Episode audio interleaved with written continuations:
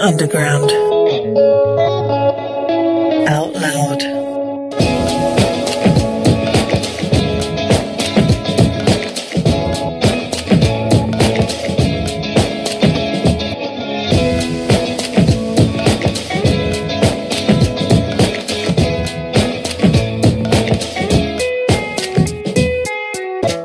You're listening to the Poetcast Project. Episode 11.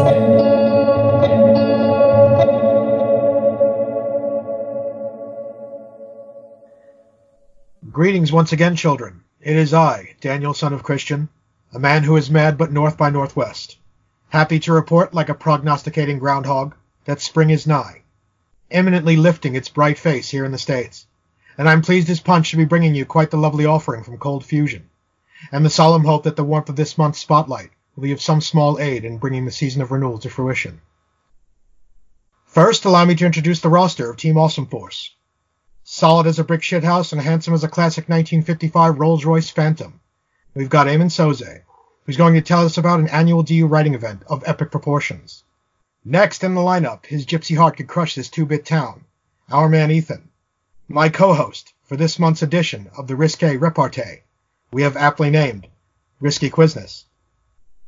And finally, the whirling dervish of the deep, a lady without fingers and a lot of pies, Missy Demeanor taking a break from her many endeavors to join us in poetic podcasting. We've also a brand new segment for you this month, which she's going to tell you all about shortly. We've got readings from PoetikMind and BCPoet. There's basically just a whole hell of a lot of great stuff in store for you folks. So sit back and perk up your listening ears. And Ethan, what have we got for the gallery today? We will be heading deep in the valleys for another round of Risky Quizzness, where our reigning champion, Missy Demeanor, will be taking on our very own red-headed Welsh lady, that is Magdalena, in this round of Risky Quizzness. Over to you, Missy. well, today I'm going to be talking to prolific DU member, absolute warrior, and all round nice guy, Snugglebuck. And I'm looking forward to sharing what he had to say when I sat down to talk to him in amongst all the cold weather earlier in the month. But firstly, we have our brand new feature here on the Poetcast Project. We listened to some of your feedback, some of it constructive, some of it just downright weird. And we've put together a little chat about poetry, both famous and on the DU, that we're hoping people will get involved with in the future because guests are always welcome. If you'd like to keep up to date with our musings, please check out our newly formed Twitter account where you can follow us at Poetcast Project. So here we are with our very first recording of Strong Language, and knowing us, there will probably be some. Here next on the Poetcast Project. Strong language. Hello and welcome to a brand new segment of the podcast. We've been listening to your feedback over the last few months about getting more discussion on the show. And behind the scenes, we came up with this strong language, which we are hoping to invite all members of the DU onto so that they can discuss a poem with us as well. So, what happens in this segment? Each month will be a different theme for discussion, and if you have any ideas for themes, please do not hesitate to suggest them. Uh, each person on the panel gets to choose a poem that fits that theme, and we talk about it. It really is as simple as that. This month's theme was lovingly chosen by the vast kaleidoscope of ideas that is our very own Daniel, and that theme is the March Hare. Um, so, what were people's first impressions on hearing this theme? Because, to be honest, once I started thinking about it, I realised there was many layers to this.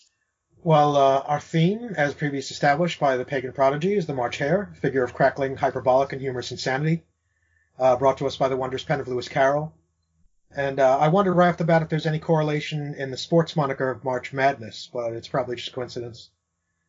Uh, Mar- March also connotes the approach of spring, the continual renewal of seasons, so everything is basically moving in unerring circuits.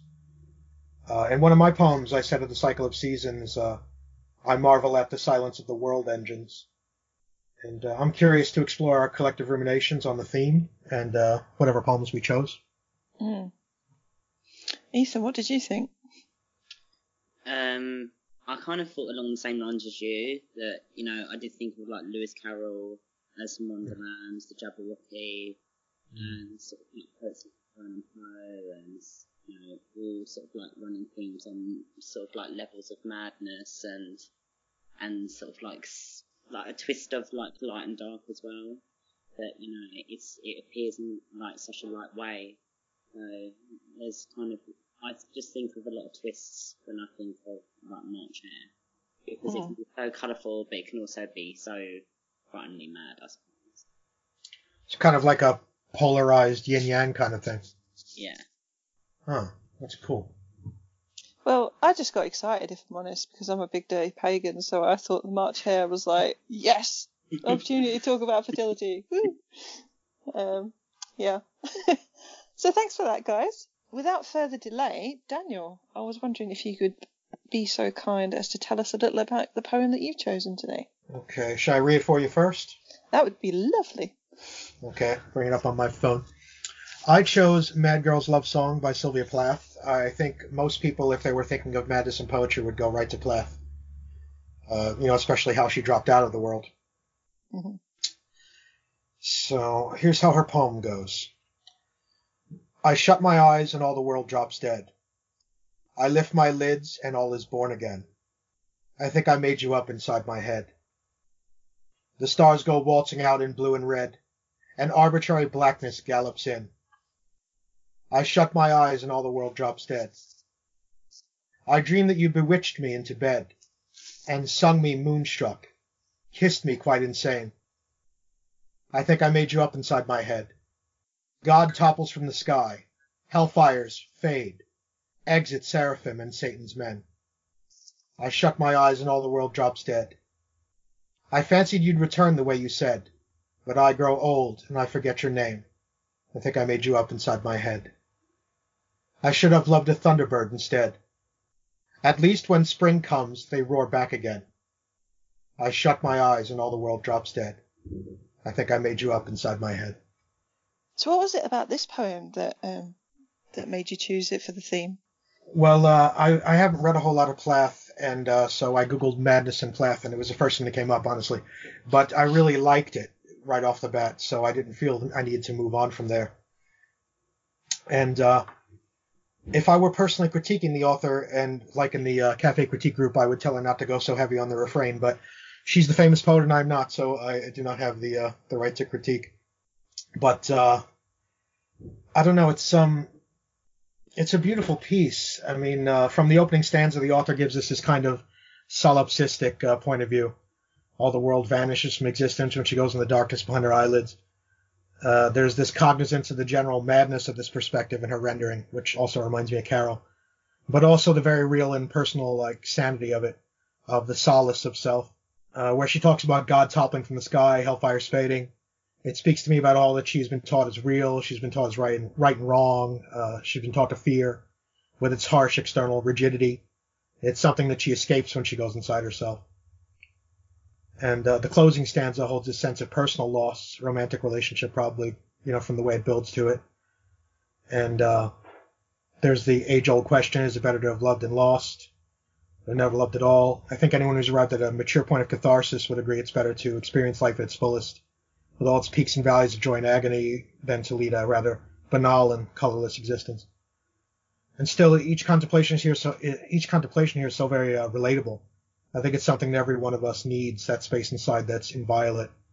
We can go into our intimate thoughts, be alone with our loss, come to terms with everything the world brings to us. That's what I've got. So, I mean, like, how did it make you feel personally? I connected with that sense of uh, sort of musing on uh, on your loss and looking back across a timeline. I, I do that a lot in my own writing. I, I tend to write about things well after they occur, and to sort of uh, cathartically expel and, and put things in a frame. And uh, writing is, is really a very excellent medium for that. Although, you know, I think any artistic medium brings that across, though. But uh, but when you write something out, you, when you color it in with words, it's uh, you. I always I always call it a keen linear razor. You just cut your way down the page, creating the scene, and uh, I feel like the author uh, with her with her refrains, it's it's uh, a little more um, sing song and uh, a, a little uh, more like emotionally nuanced than like my personal like I tend to go with like harder philosophical themes, but it was it was really beautiful, right? and uh, I would say they had touched me. That's why when I read it, I decided to go with it. Hmm. I always call this poem because I, must admit it's one of my favourite Plath poems. But um, I always called it like the introvert's anthem Hmm. because uh, when she goes on about, you know, I shut my eyes and the world just drops dead, and that is exactly how any hermit in the world feels, I think, when they shut the door Hmm. and they just want to kind of escape. But I think for me, what I really, really loved about this poem was um, was the internal rhyme scheme, and it kind of adds this dreamy-like quality to it. The fact that you can kind of imagine her just like standing on a like a Wuthering Heights cliff top or something, and just like and then insane about it. And I just think that that's so endearing about this piece. I don't know. Yeah. What do you think, Ethan? I kind of like the fact that I mean it is one of my favourite poems. Like I kind of I think what I love about that is is that a lot of like her sort of like poetry, kind of a lot of it is about herself and it's also a lot of it is about her husband. And there's kind of like this like correlation of back and forth between them both in their work as well. And I think what I kind of got from Mad Girl's love song is like it kind of shows sort of like I don't know, it shows like her thinking process. I think that's what I love the most about it. Hmm. It's all about what she sees and what she thinks of, but also kind of at the end, especially, it's everything that she tries to forget about or doesn't Hmm. want, and actually also what she doesn't want to think about either.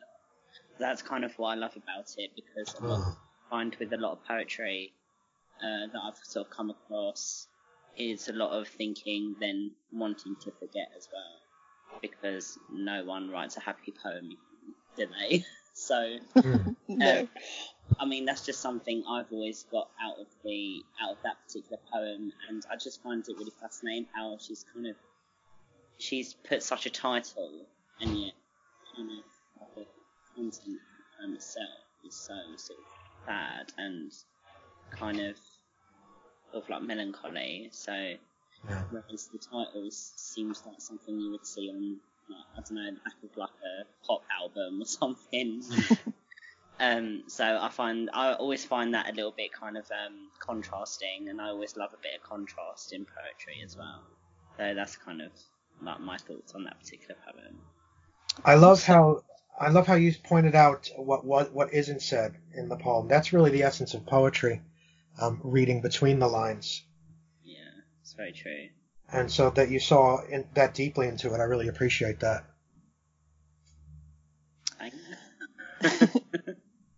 Well, from Sylvia Plath, I'm going to move on to my choice, I think, because my choice is Ted Hughes. so that's a, a bit of a juxtaposition, but I'm just going to go past it. So the poem I chose today was um, Perfect Light by Ted Hughes.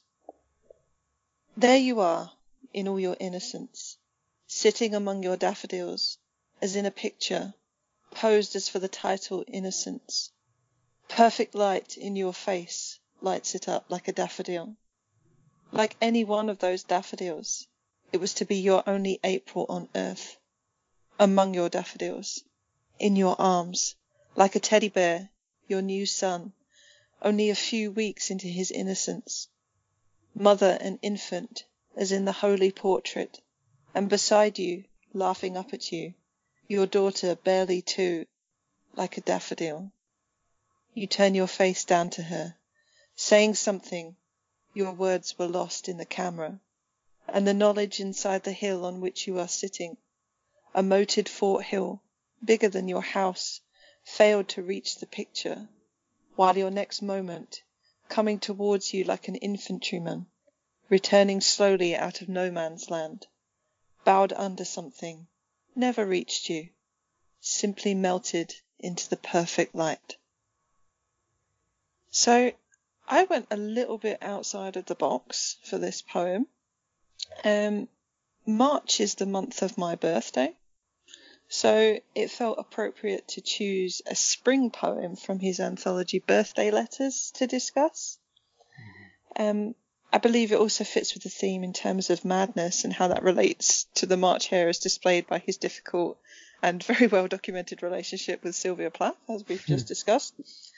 Um, so what I like about Ted Hughes' poetry, and I always find it interesting that Ted Hughes is one of my most favourite poets, considering the sort of female empowered viewpoint that I have now. Um, is that his whole collection in the Birthday Letters anthology is absolutely dripping in guilt. And he can take the most simple things, such as the daffodil in this poem, and have them dripping in this underlying torrent of self loathing.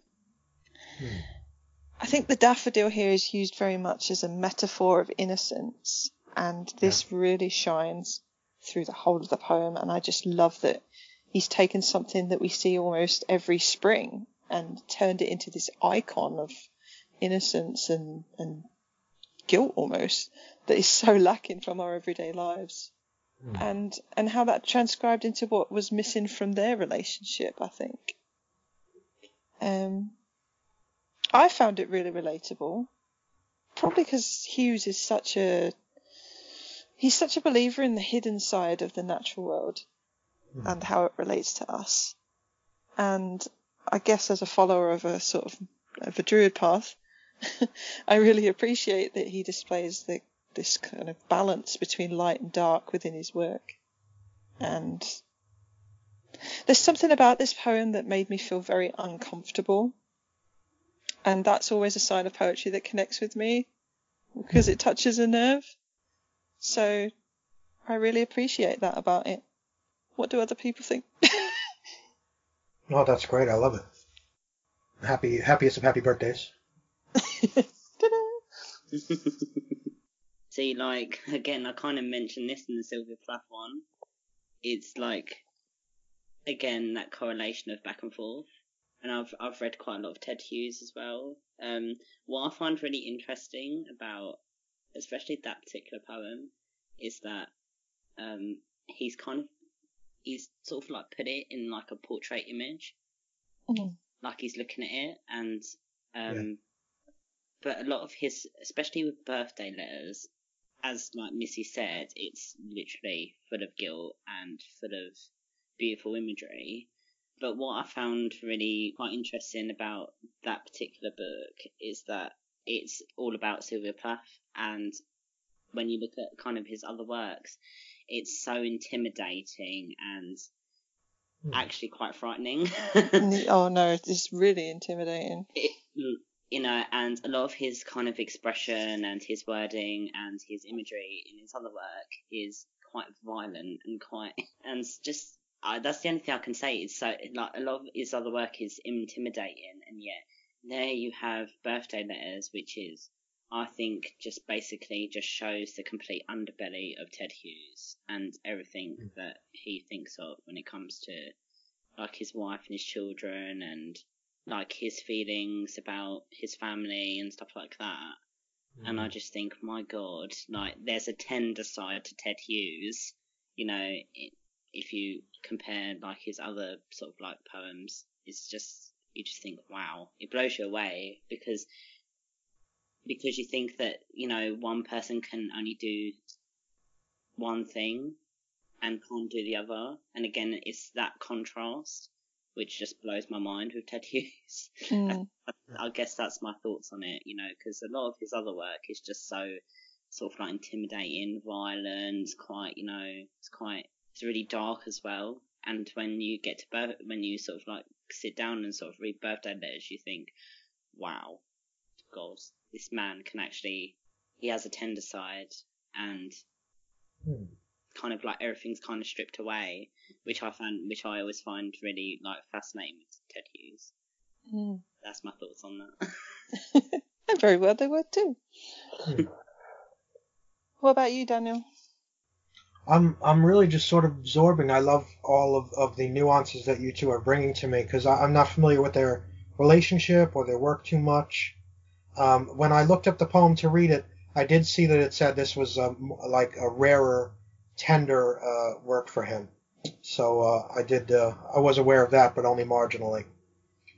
And um, I see. I, I, I we always project ourselves into everything, so I didn't see guilt but I, I do have a lot of experience with loss. So uh, I saw loss, And um, my first impression was that the uh, the poem had such an aching sense of the cruelty of time about it, eh, which he adroitly coins as an infantryman uh, doing its terrible soldierly duty with a hardened lack of hesitation or pity. And uh, I saw something recently that said time is savage, which I uh, I thought was was insightful. And um, but also there's there's that underlying underlying beauty of uh, of our time together and how brief it is. And uh, the metaphor of the daffodil, to me, it carried such a sense of the organic nature of human life. I'm reminded of a favorite quote by uh, Rabindranath Tagore. He said, uh, We are like newborn children. Our power is the power to grow.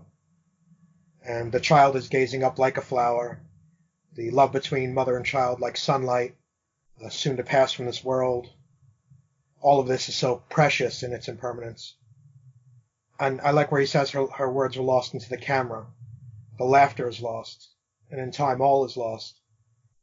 Um, it reminded me of a piece I wrote a few months ago about losing my best friend to liver cirrhosis and the loss of romantic love, which was hard on me. I said, uh, quietly, we three dissolve, awash in tidal light. And it's that sense of how time washes over us, how powerless we are against it, against these titanic forces. Uh, I think we're both talking about here. It's uh, such bittersweet and a gorgeously mortal contemplation. Our lives are truly so amazing and so finite. Um, Macbeth summed it up the best when he said, "Out, brief candle," or uh, Shakespeare did in, in Macbeth. Is where I went with it. And I love that we've all got something different from it. So, and that's Yeah. the beauty of poetry, I think.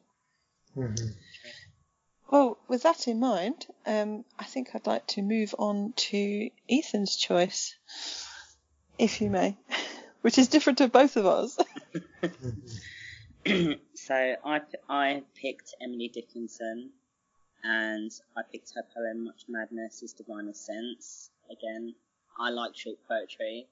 I know you guys mm. kind of have like long versions, but I always feel that kind of Emily Dickinson's kind of overlooked in a lot of ways. Hmm. Yeah, so this is Much Madness is Divinest Sense. Much madness is divinest sense to a discerning eye. Much sense the starkest madness. 'Tis the majority in this as all prevail. Then and you are sane, the more you are straightway dangerous and handled with a chain. Um, I guess uh, what I kind of got from this particular piece, it's very short, and it is literally like a blast of poetry, and I kind of like her direct sort of. It's kind of her directly speaking to the world, I suppose, and I like that it actually still it actually still sort of like resonates to the world today, and I suppose she's questioning what is actually mad and what isn't mad, and I think there's a massive blurred line with that. Um, and I think what I find, what I find most, um, I suppose hilarious in a way, is that this is a woman who spent a lot of, a lot of her time as a recluse. Um, She didn't go out much. She took care of her mother, who was very sick, and um, she actually spoke to strangers through the door. And um, you know, or most of her friends, like she spoke to in correspondence letters throughout her whole life, and like the closest person she was close to was her sister-in-law, and that relationship is a little bit questionable by scholars as well. They've like read into her. Um, but I suppose I just like her sort of like her directness to the world, even though a lot of like her poetry, you know, a lot of people, a lot of poets get um sort of like inspiration or imagery through what they see, whereas she got hers a lot through her own mind, which I thought really uh, tied in with the theme of madness because Hmm. you know she got all this from her own head without even going at, without even stepping at the front door a lot of the time. So that's what I found particularly interesting about this poem and this person as well. How sort of she's she's sort of like speaking so directly and so powerful in her poetry, but yet she barely went out the front door. And when people did see her, she always wore white. so I just found that particularly quite sort of like in a way funny, and in a way kind of like wow, like this is all from your own mind, without even sort of like any sort of like other inspiration around you. So that's kind of like what I got from my career. And I hmm. suppose the way it made me feel is, you know, you can be, I don't know, I guess you could be anybody. Doesn't matter about status or who you are, where you come from. If you've got something to say, then, you know, you are allowed to say it and no one should really stop you. Hmm. And you could be someone who might do things a little bit differently, but it also, it, but it doesn't make you what we consider mad. And I suppose that's what I got from it. What Yeah. are people's thoughts? I think what got to me most of all was the, the very, very first line where it says, much madness is divinest sense. And there's that quote that I absolutely fucking love by Aristotle, which is, there's no great genius without some touch of madness. Yeah. Um, and I think she displays very much that it sometimes, you know, madness in its sort of most divine sense is almost a gift because it kind of like gives you this, these, um, it gives you another view of the world. And I think that that's always really important. And the fact that she's highlighted that in a poem that's what, eight lines long, but, and it, it didn't also click with me until you said about the fact that she was such a recluse. Um, but the last line there, it says, and handled with a chain. But for some reason, it, my mind sort of like imagined her kind of like peeking through the door almost, like with a chain across it. Like, I mean, they probably didn't just then, but that's how I kind of imagined it in my mind. So, I think what I what I just loved about it most was the imagery, and so that's what connected with it for me. How about you, Daniel? Out of the ones that we read, I projected my personal experience the most into this one because uh, I've wrestled a lot with uh, with subjects of uh, your personal reality versus uh, the enforced societal reality, and um, it made me think immediately of uh, how powerfully impacted I was by that recent movie Joker with uh, Joaquin Phoenix. Hmm. Um, I think the piece speaks to the exacting cruelty of societal conformity, its willful blindness to anything that is different. It's both uh, psychologically nuanced and it's also yet a, a natural and simplistic subject because it's something so so universal. And it got me thinking about something my Buddhist instructor told me in class. Um, he said, "What is it that makes humanity the dominant species across the earth?" And people instantly uh, readily answered, uh, "Their intelligence." I offered the opposable thumb, you know, with a bit of cheek intended. Uh, but what he was aiming at was this: uh, put 100,000 monkeys, chickens, rabbits, any animal really, in a stadium, and you'll have pandemonium. Put 100,000 people in the stadium, you'll basically have order. Uh, what makes us the dominant species is our ability to act cooperatively, cohesively, in tandem, uh, to bring about a communal mind, which is uh, capable of achieving communal goals. As wondrous as this is, uh, those who choose not to conform, or someone like the Joker character, or anyone who's sufficiently deviant uh, in the psychological disorder, who is just, or someone who's just simply naturally different, who finds themselves unable to conform, gets ground under these relentless wheels of uniformity. It's all rather Darwinian, like evolutionary science. Uh, that which does not adapt does not prosper. And uh, the insights you gave me into her personally, I, I was aware of a little bit of it, but you really sort of brought her to, to made her made her more real, more flesh and blood, the way you described her. Uh, you know, her uh, her personal nuances, the way she lived. And uh, I, I got to thinking about like people that were just naturally different, and um, and we always empathize with and admire uh, the flower that blooms like red in a field of blue, like your your Freddie Mercury, David Bowie, Sid Vicious, etc. So, like on the poem, on, on the surface, the poem tells us uh, it's sane to assent, madness to dissent, be rewarded with a chain. Um, yet the meaning is clearly the opposite. That uh, the such draconian punishment for, individu- for individuality is uh, the true madness. I think it says a lot about the absurd function of society to drown the individual in the dogmatic din. But uh, but I think that's just me projecting my personal experience into it. Because we're all a little mad. But here we are, discussing poetry together. Yeah. Yeah. So it's all good. well, thank you very much for your thoughts on these poems today and for sharing them with us. And I believe that's our first time doing this segment, which is quite exciting. hmm I mean, mm-hmm. as usual, the titles of all these poems discussed today will be listed in the show notes so that you can look them up later for your own viewing pleasure. And please send us your thoughts as well. If you've had any sort of personal reaction to them or thoughts that you'd like to share, we'd love to hear them. So, if you've enjoyed this discussion and would like to feature on it, please get in touch with us either by PMing us on Deep Underground or you can email us anytime at undergroundoutloud at outlook.com. Deep Underground Poetry. Dot com. Okay, this is called Friday Freestyle. Yo, I got that in the moment meth ed off the dome freestyle, still equipped to spit ill will that'll hit bones depth home and all just to make make 'em smile. I word with ease as these lines matter, lather like foam to the chrome after a while. Watch the crowd gather as they pile and glare where starry eyed wonder scrapes their minds bare. Spare none as I spill my guile, ever cognizant of copious cats coyly coping inklets of cathartic couplets covered in rhyme, possibly becoming conversation fodder for a couple of verse coppers claiming ownership for what's been explicitly expelled from a gifted mind.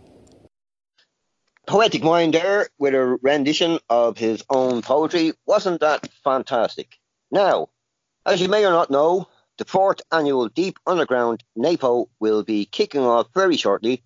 Time is ticking on the registration period. I'm told there's a flurry of activity going on by co hosts and team to bring you a fun filled month.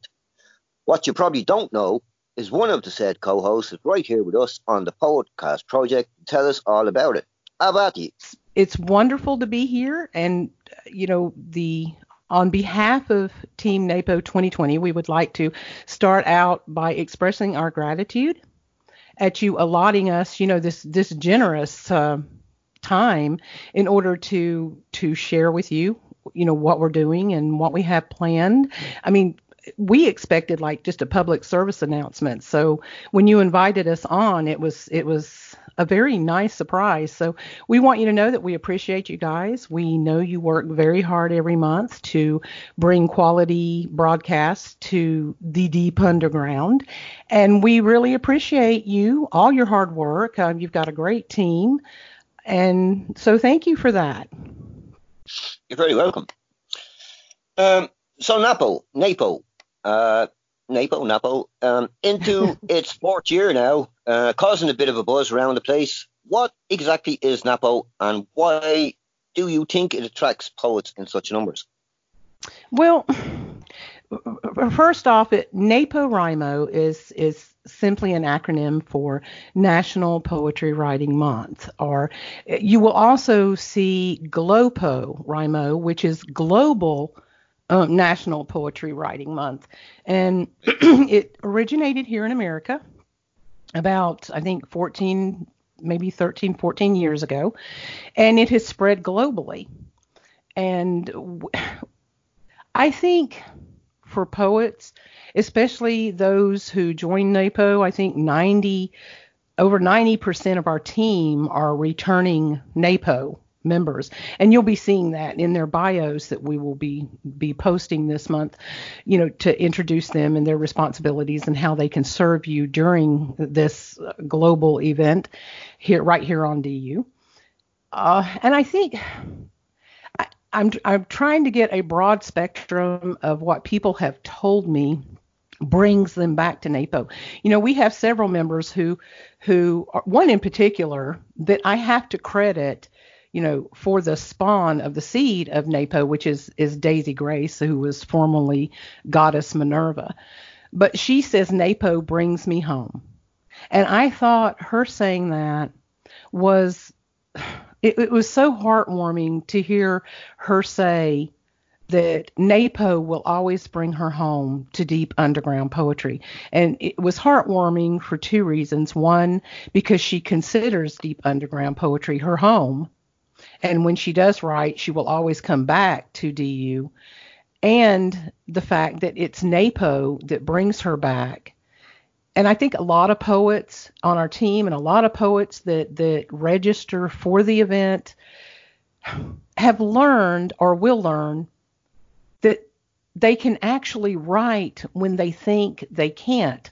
And I think for any poet who suffers writer's block or doubts that they can produce a good poem or have anything to write about, they learn through this process that they can write about anything. We've had people write about their cup of coffee in the past, you know, a, a pen, a word. So I think a poet in a poet with a poet's heart, I think NAPO just brings them home. And I think that's a good word to use. They feel like they're coming home.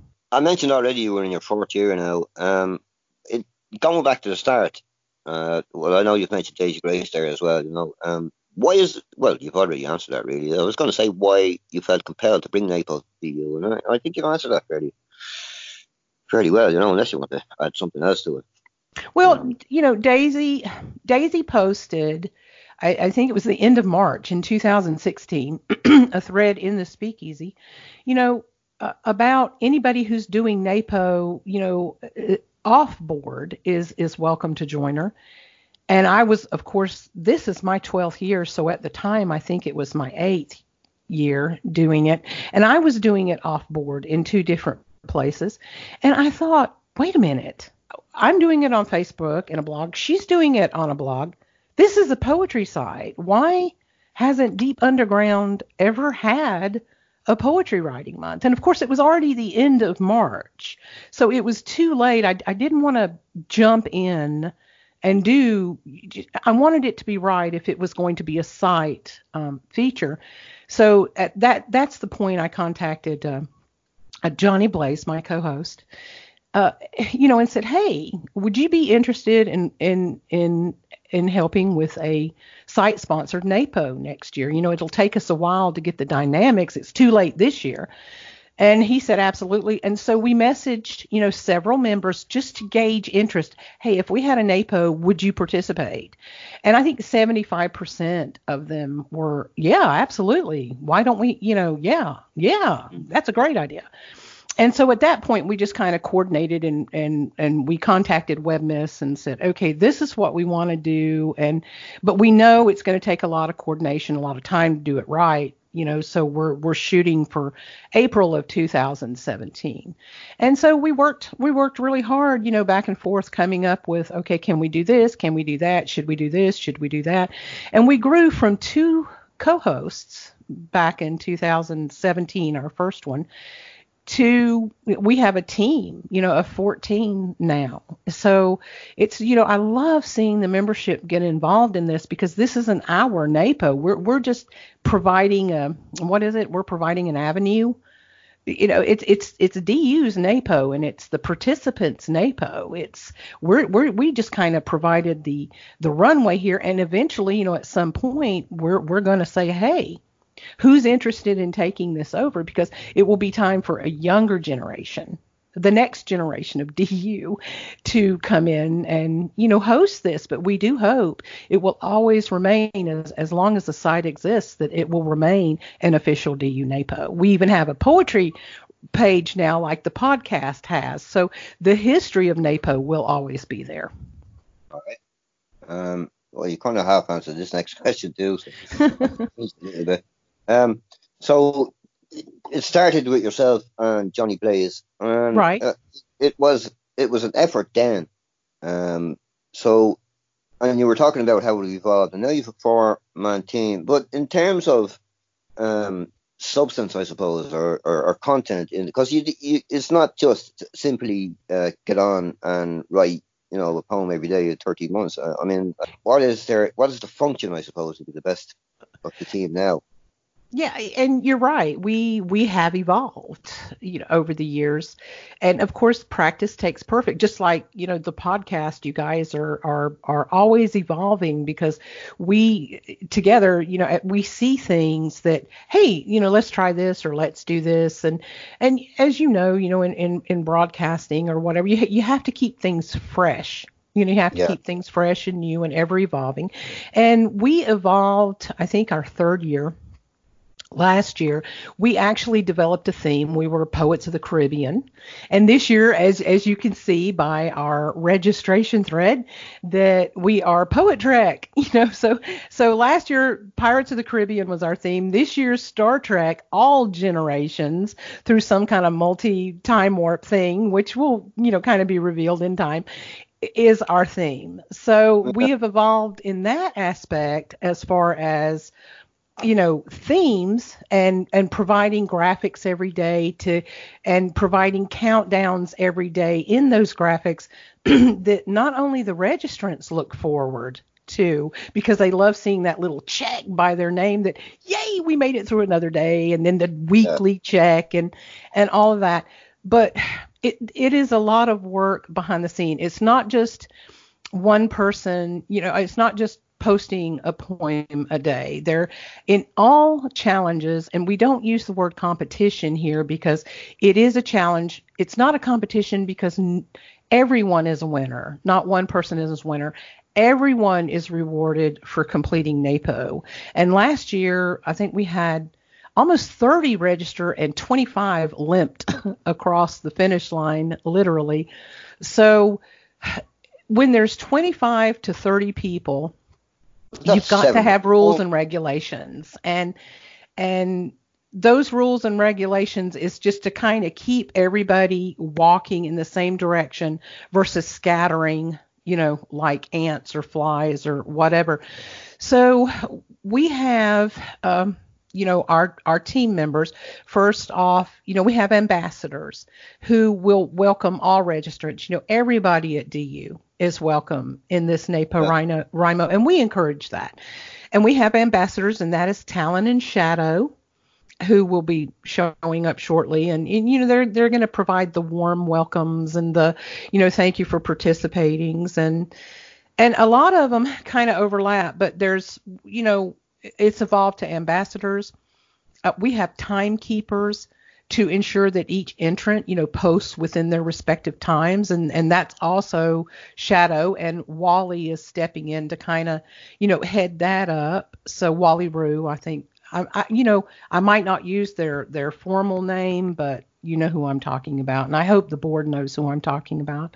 So we have timekeepers who ensure that they post within that 24-hour period. We have edit monitors who ensure that they do not go back after 24 hours of posting and and change word counts or whatever. And that's um, imperfected stone or Poppy, as we know her. We'll be heading that up with with Wally in the background assisting her.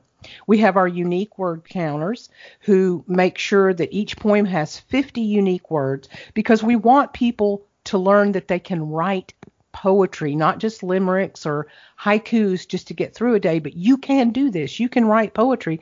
And like I said, we had 25 just this last year, the biggest ever, that that showed themselves, not us. They showed themselves that they could do it. So the unique word counters, we have um, Daisy Grace and, and Poet's Revenge um, heading that up with, with Talon as a backup. We have number and title clerks to make sure each poem is numbered respectively and does have a title, and that is Josh heading that up with Summer Rain. We have home base. Indy, Miss Indy will be holding our home base down. And our script writers are Orc Pirate and Johnny Blaze. And I think you probably saw Orc Pirate's um, narrative on Johnny's last post. She is an amazing script writer along with Johnny. So they'll be doing the narrative for the stories. And of course, I'll be doing the graphic design. So, so there's your Team NAPO, you know, 2020 right there. And we are just, we're very proud of them. And of course, we have a very, very special surprise um, that will be posted tomorrow for you guys. And I'm um, going to go ahead and, because by the time this broadcasts, it will have already been posted. So I'm going to go ahead and tell you for the first time in deep underground history, Webmiss has submitted a poem and a graphic design for NAPO for the marketing purposes. So you will get to see her first poem ever as herself. And we are just so honored and excited about that that we uh, just, you know, we're, we're just really honored and excited about it. Lovely. Now I have to stop you there, uh, just for one second because you Sure. reminded me of something. Um, well done, Indy, on having your baby. Uh, I hope everything works out you. You know, yay, baby. Yeah, I Um, know, right? And she has a little one too, so she's going to Yeah. be really, really busy, you know, in April. Now, um, the poets who participate are generally psyched up, um, a little happy, a little excited even. Um, would you say the host, i.e. yourself and your team, have a part to play in keeping the atmosphere, uh, is it bubbly the word, um, and poets focused on the task at hand as well? Oh, absolutely. Um, it always starts out with a bang. the first week is, woohoo, yay, yeah, wow, you know, we're doing this, we're doing this. The second week, Mm. not so much. Uh, they start getting tired. They start uh, experiencing some doubts. Oh, I don't know if I can do this. You know, I have to work a double shift. I've got this coming up. And, you know, Easter always falls during NAPO. It seems it just never fails. So you've got holidays, you've got spring breaks, you've got um, so much. And we have to keep them encouraged. And that's what this team is for. This team holds you up when you think you can't stand. I mean, we're there for you, whether privately or publicly. We are there to support you, to encourage you, and to keep you going. And I think once you finish one NAPO, I, there's no stopping you for the next NAPO unless something dire, you know, or extreme happens. There's just there's no stopping you. And we're very lenient. One thing I do want to mention is that we understand when things come up. So we work with people. I mean, if you have to miss a day because of an emergency, I mean, you can't control technology. You can't control that your internet will not go down for 30 days. All you have to do is contact us. The spirit of NAPO is to write 30 poems in 30 days. That is the spirit of NAPO. And so we encourage you, even if you have to miss a day, hey, you haven't fallen off that horse. Just double post the next day. And Or- and that works or- beautifully. Or write it on a on write it on a maybe your jotter or a journal or something like that, so you have it for that day, and maybe you know take a picture of it and post that the next day or something. You know, even that, or, you know. Right. And you, you just you just brought up a very good point that that I haven't even mentioned yet. We do in our in our registration guidelines, you will read how to get ready for NAPO. You have 30 days from now until April 1st to jot down your ideas in a journal. You can even write a few lines of a poem or a stanza of a poem, you know, and finish it during April. And in April, you can even write two or three poems. If you are inspired to write two or three poems one day, then you are inspired to write two or three poems in one day. Don't wait. Mm. Then you have two more poems to post after that day or two more poems to save in case an emergency happens and you can't post. So we're very lenient. We do provide excuses. Just let us know, hey, their internet was down, they're excused, you know, don't mark them. And, you know, we get people through this. If we have to, if the whole team has to go back and carry one person across that finish line, we're going to do it if, if in all way possible and human. Now, if you have, let's say, 25 participants and they all finish, you're looking at close to 700 poems on on that uh, thread or uh, in around that area. You know, that's a lot Exactly. of poetry. And you can tell by the views that this, you know, we market this everywhere.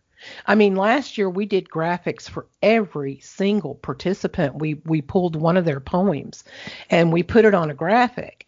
And you know, Webmiss had it across her social networking. We had it across our social networking. So the threads get 10, you know, thousands and thousands of views, not just from DU members or NAPO participants, but but people who were just watching. I, I had several messages last year that said, "Hey, I didn't participate, but I want you to know that that that's one of the best organized NAPOs I've ever seen." I mean, people I never knew, you know, were messaging us, telling us what a great event and that they were actually watching us because they were thinking about about doing it themselves. So, you know, deep underground poetry really really has a lot of eyes in April. It really does. Now, um, a kind of important, and you know, um, what kind of skill or experience might one need to take on what I would consider a mammoth of a task? Uh, a poem a day for a month would probably drain me for life. So, um, what is there an experience level, um, you know, or skill level that that's that's needed, let's say, Mm. to, to start and finish? That's a great question. Um, I'm going to have to say, I think the only skill that you really, really need is the desire to write, the determination to finish, and the mindset that you can do it. All Whether right. you've written one poem or 1,000 poems, those are the three things that I think you need in order to complete a NAPO. All right. Um, all right.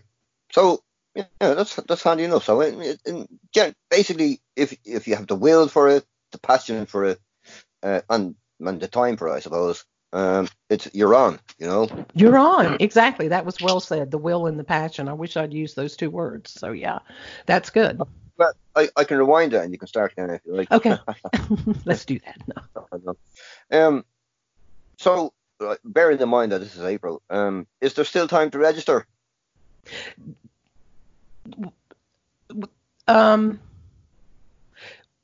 Okay, I know Missy's going to have to edit this part. Is this airing in March or April? I thought it was Well, airing this month. I'll be doing. I, I'll be doing editing. So will I'll, it I'll be, be editing.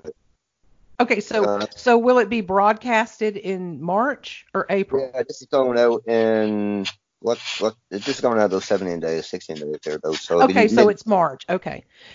so you might want to rephrase the question because you said it's already April. Is there time to register? So you might want to rephrase that, yeah, uh, to to say March. so um and more importantly, is there still time to register? Absolutely. I mean, just just just visit deepundergroundpoetry.com. That is deepundergroundpoetry.com. Go to our forums, to our Speakeasy forum, and you will see the official DU NaPoWriMo 2020 registration thread. And all you have to do is type I'm in, your location, your time zone for our timekeepers, and you're in. You're you must register by March 31st in order to participate because you understand we have to get all of this together. We have to to chart people where they are. We have to assign registrants to team members who will keep track of their, you know, edit uh, monitors and their, you, you know, timekeepers and all of that. So that is why we require registration before April 1st because we have to get all of our ducks in a row. All right. And April 1st is April Fool's Day too, so you don't want Woo wee. and and we ain't fooling. Um, what advice would you give to poets who who signed up for the first? Know, You can do it. You can do this. I, you're going to be nervous. You're going to have doubts, but remember, you know, we are here for you. This team, Team NAPO 2020, is here for you. We're here to provide you inspiration. We're here to provide you, you know, support. Uh, anything that you need. If you feel you can't go on, reach out. I know. I think in 2017 we had one that was just, you know, flailing, and you know Johnny Johnny really really supported her by by you know messaging and posting you know Thomas the train you know you can do this you can do this you can do this you can do this you know and and she got through. She literally got through because of that. So you know we are here uh, you know and and this is when we decided we needed a team because Johnny and I used to do all this we used to do the time, the monitor, everything that this team is doing, we used to do. And we're like, we can't do this. This is way too big. It needs to be a, a team effort, a DU effort, a group effort.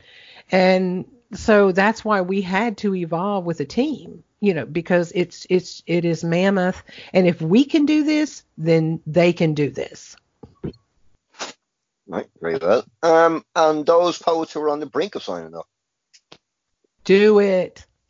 Do it. it. NAPO gives you something that, and I, it's hard to explain exactly the feeling NAPO gives you, but if you could relate it to something in your life, such as uh, winning a race, winning an award, accomplishing something, you know, graduation day. Uh, it it it gives you such a sense of accomplishment and pride, not just for yourself, but you know, because it's something that you weren't sure you could do, but you did it. And trust me, we've had all levels, all levels from from you know, there's a couple of members who they're members but they don't participate you know, except for NAPO because they they you know saw our marketing offline, and and again they always it will coming back to NAPO every year whether you're an active DU board member or not is coming home. You have a place to come home with other poets who are all walking toward the same direction, and it is an absolutely beautiful thing not just for yourself but a group effort to experience. And if you've never experienced that please give yourself, as a writer, as a poet, an opportunity to experience that. Right. Um, all right. So there you go, good people. Bit of time left. What? 13, 14 days to register. Um, Ahavati and her team will lead you through the finish line. So what are you waiting for? If you're not a member of DU and you'd like to be, go to deepundergroundpoetry.com and be one. Ahavati, it's been a pleasure to have you here and tell us about NAPO, and many thanks from the podcast project for doing so. Um, could you lead us out with one of your offerings in last year's NAPO? Nature's First Green, Wisteria in Snow. April's green linen jacket donning saucer magnolias, marbled pink umbrellas of scented organics. Cocooned wisteria unfurl, lavender wings from dormancy, inverted hyacinth sleeping as bats over a lambent lawn. Then snow, unannounced, her magnetics appealing to vulnerable blooms, their frost-bitten corolla, so once brightly birthed, darkened now by touch. What we learn letting go, surrendering our lives into fate, is the price for knowledge, experience, inevitable death, and wisdom through rebirth. Lovely. You know, on behalf of Team NAPO 2020, Eamon, we just want to thank you so much for having us and just let you know that you guys are doing a terrific job and we truly appreciate you. Deep Underground Poetry dot com.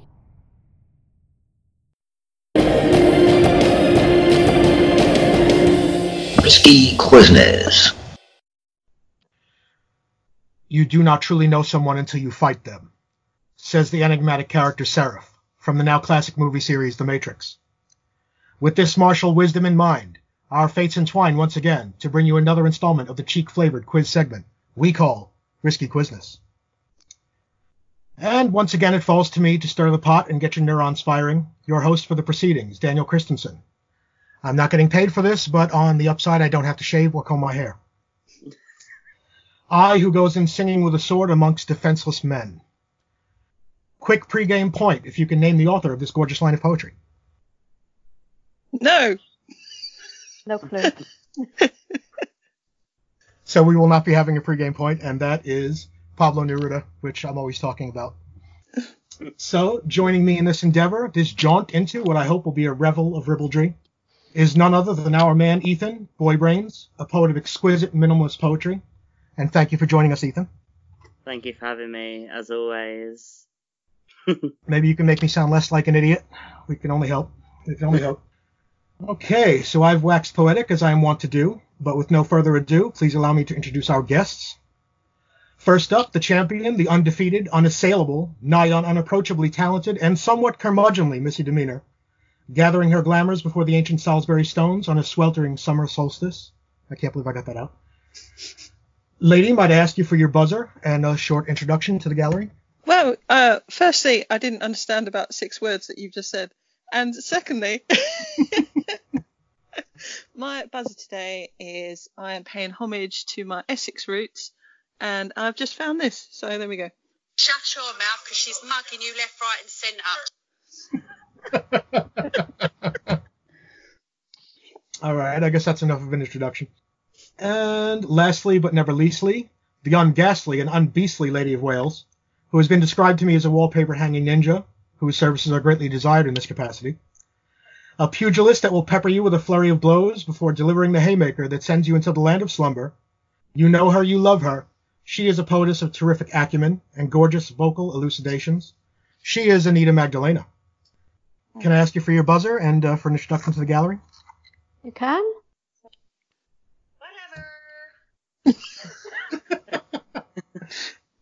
I- Did you hear that? We did. We've, we've got a fine flurry of intellectual buzzers right now. Oh my god. Hi, I'm Anita. You all know me as Magdalena. Is that enough? That's great to have you. Hi.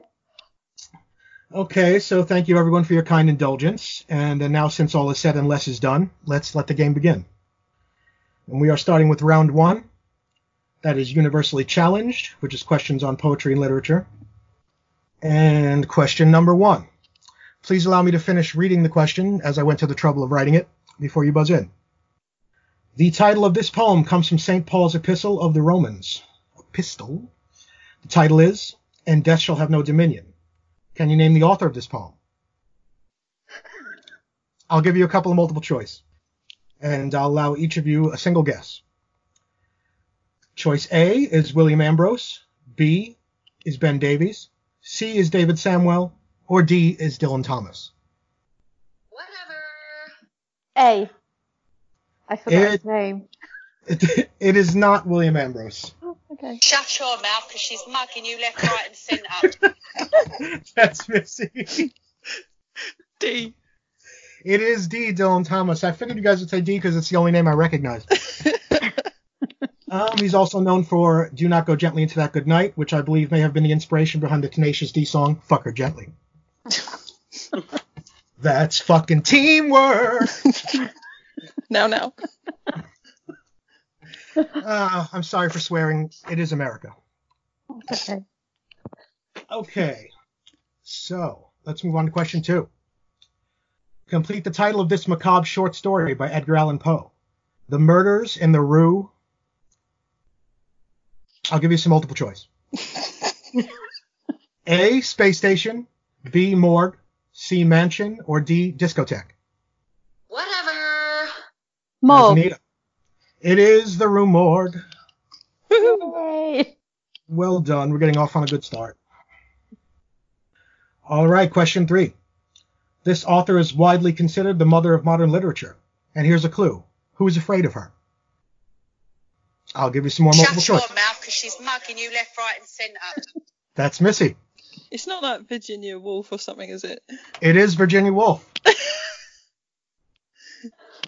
right on. You don't need my multiple choice. Thank God someone got that right. I sound like I know what I'm talking about. I googled all this. Oh, God. Okay, we're up to question four. Complete the lines of this famous sailor's ditty, me mudder sang to me in ye olden days. He's Popeye the Sailor Man, he lives in a garbage can.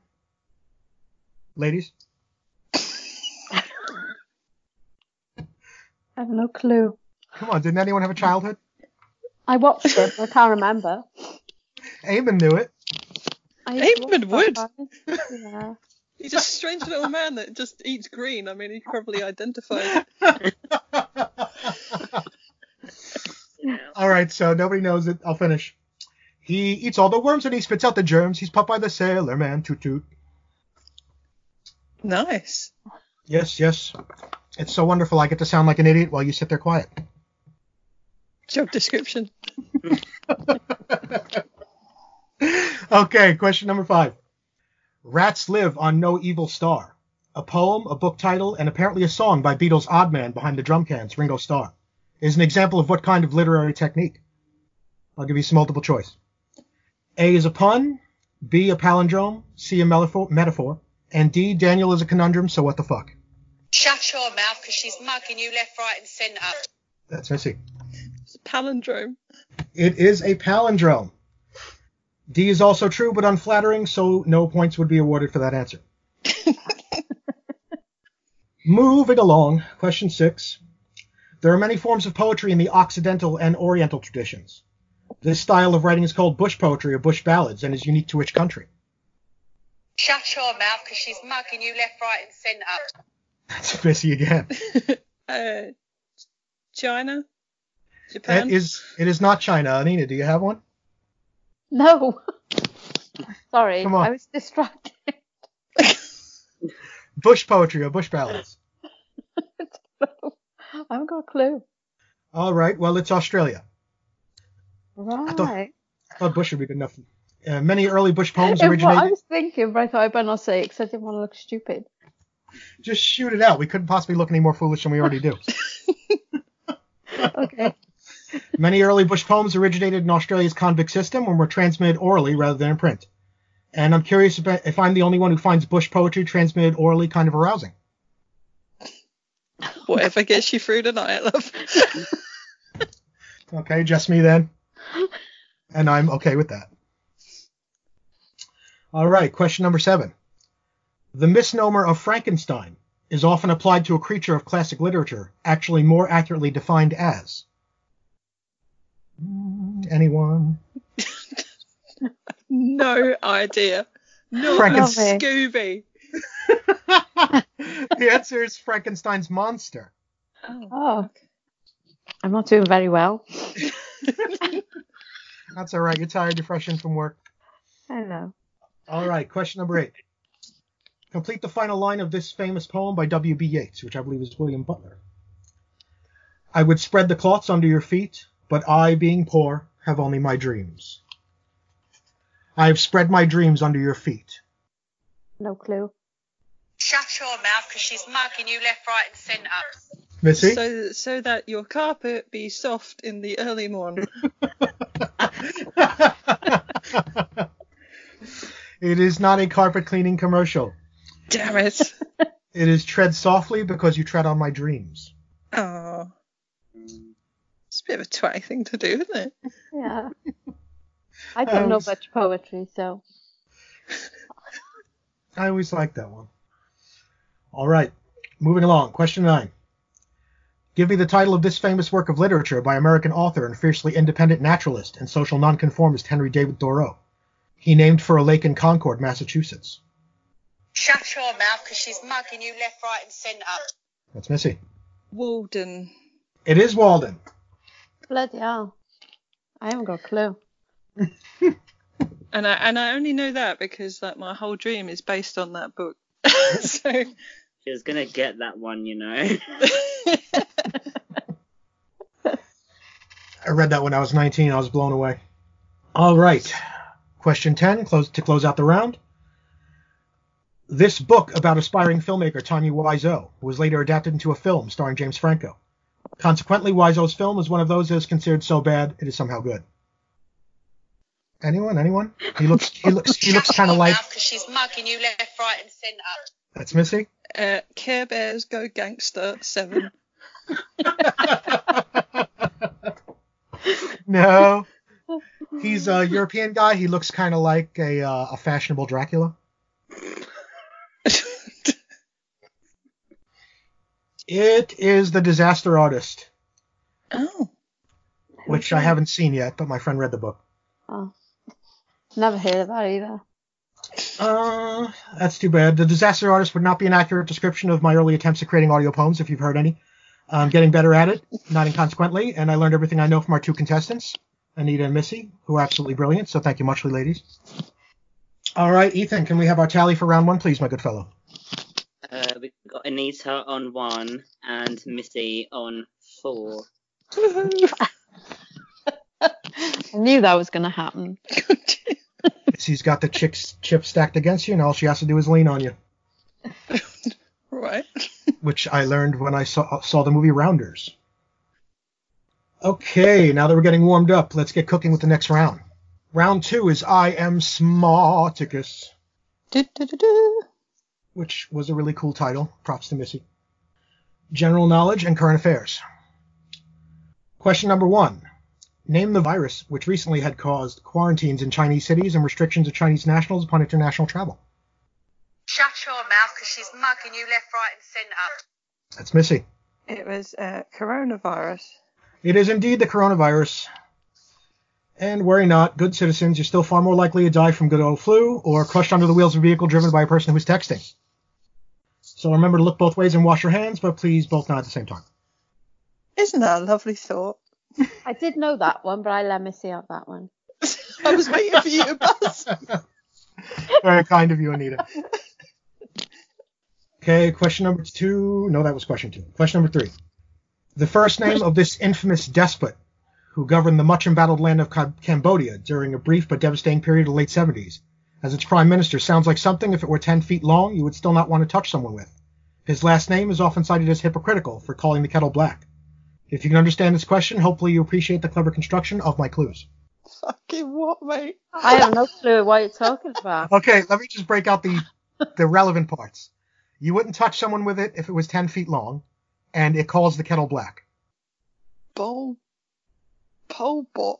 What? Pole. You're almost there. Complete it. Complete the thought. Make it happen. Oh, pole Pot. I don't know. There you go. That's one for Anita. I didn't press my buzzer. Never mind. That's all right. We'll give it to you. There is somebody out there called Pol Pot. That is his name. Uh, You gotta have words. You know all the stupid things I'm always texting people. Earlier I was asking people, do you think there's anyone named Alfredo? Baby Pol Pot. I bet there's never one of them around. It's like Barry's, isn't it? You never see a baby one. Or Karen. Baby Karen. That'd be a nice, uh, a nice television show, Baby Karen. Okay, question number four.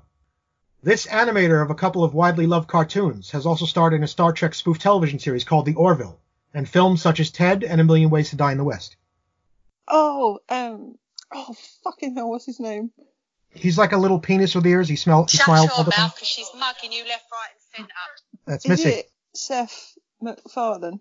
It is Seth MacFarlane. He is a somewhat brutal critic of the handicapped and overweight, and it's all in good fun, and I'm certain when he is one or both of these in the future, he will appreciate the irony. All right, on to question five. This sculptured nude by Michelangelo is likely the most widely known in the world. I've no clue. Um, um, um, V- uh, the Venus de Milo? no, David, which is rumored to be his lover. And uh, he wasn't hanging dong, but he made up for it with those chiseled abs. Do you remember it now? Nope. Yeah, I remember it.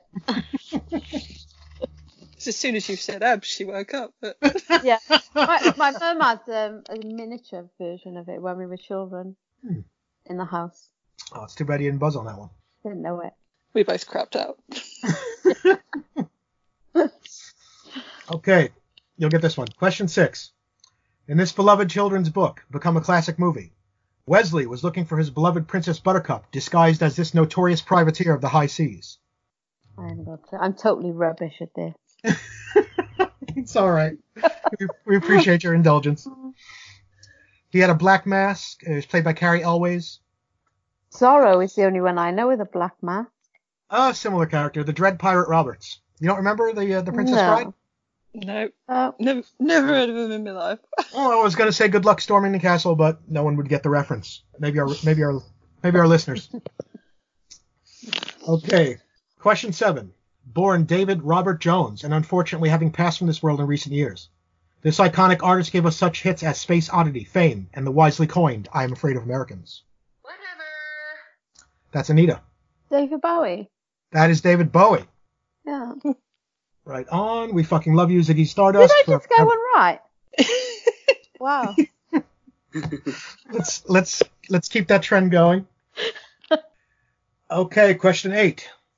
This broadcast network of Great Britain is nearly a century old and brought us such hits as Monty Python's Flying Circus and more recently Broadchurch and Sherlock Holmes. Shut your mouth because she's mugging you left, right, and centre. That's Missy. BBC? It is the BBC, the British Broadcasting Network. Uh, I was going to say ITV, so I'm glad I never. Anita does not have time to watch too much television. No, I don't. Especially BBC. That must be the equivalent of our Fox network. Yeah, Yeah. probably. All right, question nine. A recent tragedy befell the Americas and indeed the entire world, as this basketball legend was killed in a helicopter crash along with his young daughter and several others accompanying them. Shut your mouth because she's mugging you left, right, and centre. That's Missy. Kobe Bryant. Kobe Bryant, indeed. That's it. I couldn't Very remember sad. his name. Wonderful heroic figure of sports. Much love. You will be missed. Wasn't Kobe Bryant like almost seven foot tall? That's pretty much a requirement in basketball, isn't it? I, I know, but how did he get in the helicopter? Because this is what is going on in my head. He's very tall. Surely that cannot have been a convenient way to travel. It was his helicopter. He probably was just in it for the thrill. Uh, okay, the final question for the round. Question 10. This country, founded shortly after the horrors of World War II, has found itself embroiled in a terrible struggle with Palestine for many years. Shut your mouth because she's mugging you left, right, and centre. That's Missy. Syria? It is not Syria. Anita. I have no clue. Well, I, have, I could Well, throw- Google it. Throw a country out. You might get lucky. Oh, I don't know. I'm rubbish at geography. Still don't even know the name of many countries. All right, then. Anita's not I going to live try. in a little box in Wales. It's Wales. It's Wales. There you go. Wales.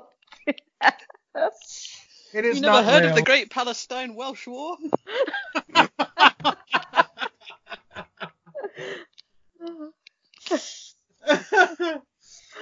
the answer is Israel. Oh. right. Oy vashanda. I should never buy gribenes from a moil. It's so chewy. A bonus point if you can name the character who delivered those lines. Shut your mouth because she's mugging you left, right, and centre. Missy. Mrs. Doubtfire. It is Mrs. Doubtfire.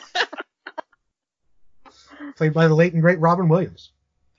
Well done, well done. You know, I met him when I was a little boy. They were filming uh, Moscow and the Hudson in my in my hometown of Gerritsen Beach, and uh, I I rode on my tricycle down the alley between the uh, between the houses where they were uh, where they were filming out on the water, and my tricycle didn't my tricycle didn't quite fit in the uh, in the little alley, so I kept uh, walking a few, few steps and banging back down with it, and it was making a terrible racket, and like five production members come running around the corner and scoop me up because they were filming, and uh, they introduced me to him when he got off the boat.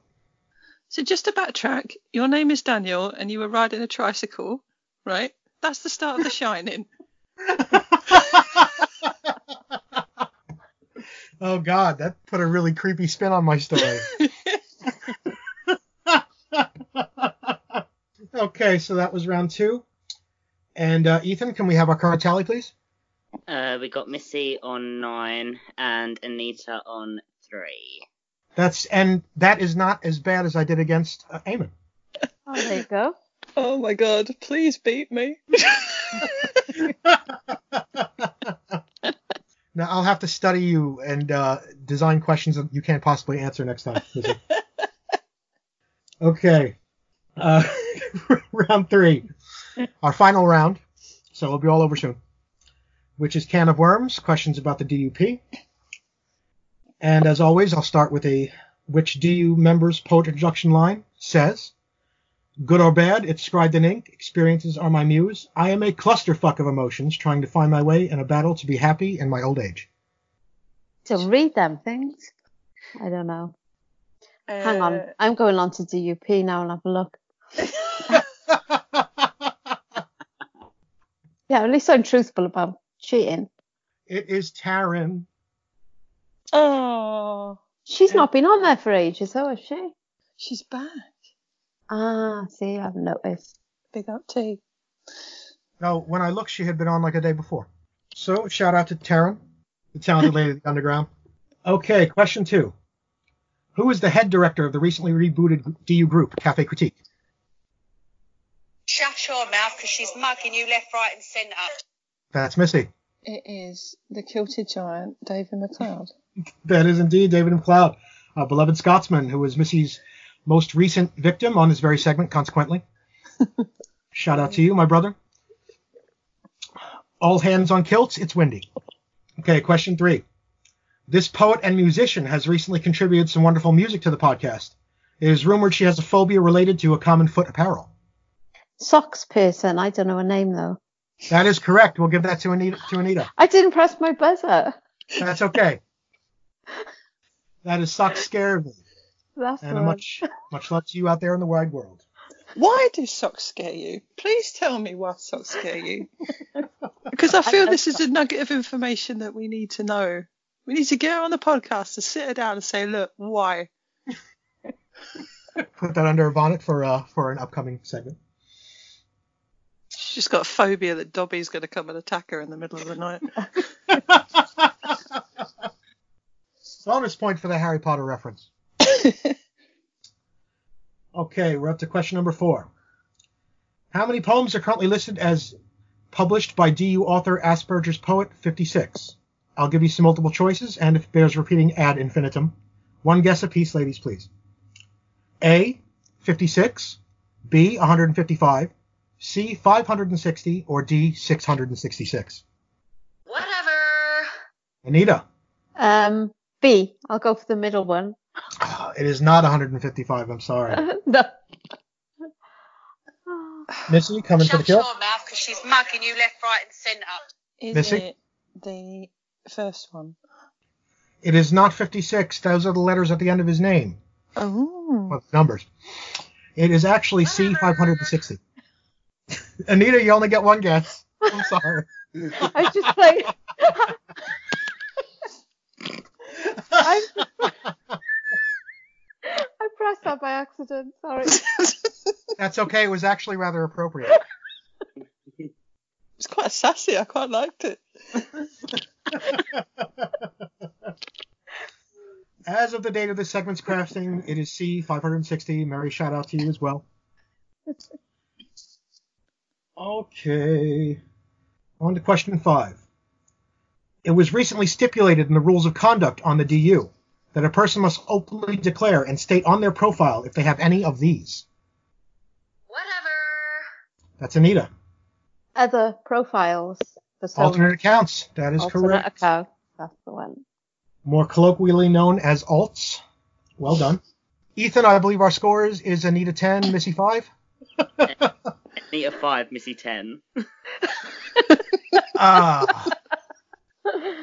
Work with me, Ethan.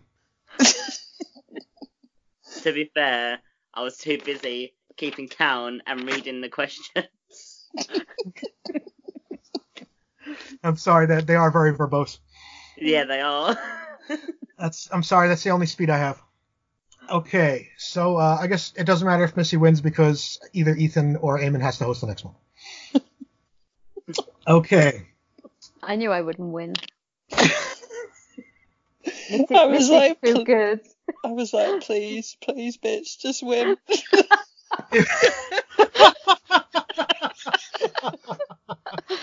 I may have lost on purpose. Okay, question six. Which DU member's poet introduction line says, I am half human, half words? Would you care to answer this one, Ethan? It's actually me. That's awkward. Dare you? this friendship is over. Our twinship is over. Everything's over. no, I'm joking. and that's the game. Let's just stop here. The Poetcast Project does not take any liability for any such friendships that are destroyed in the recording process.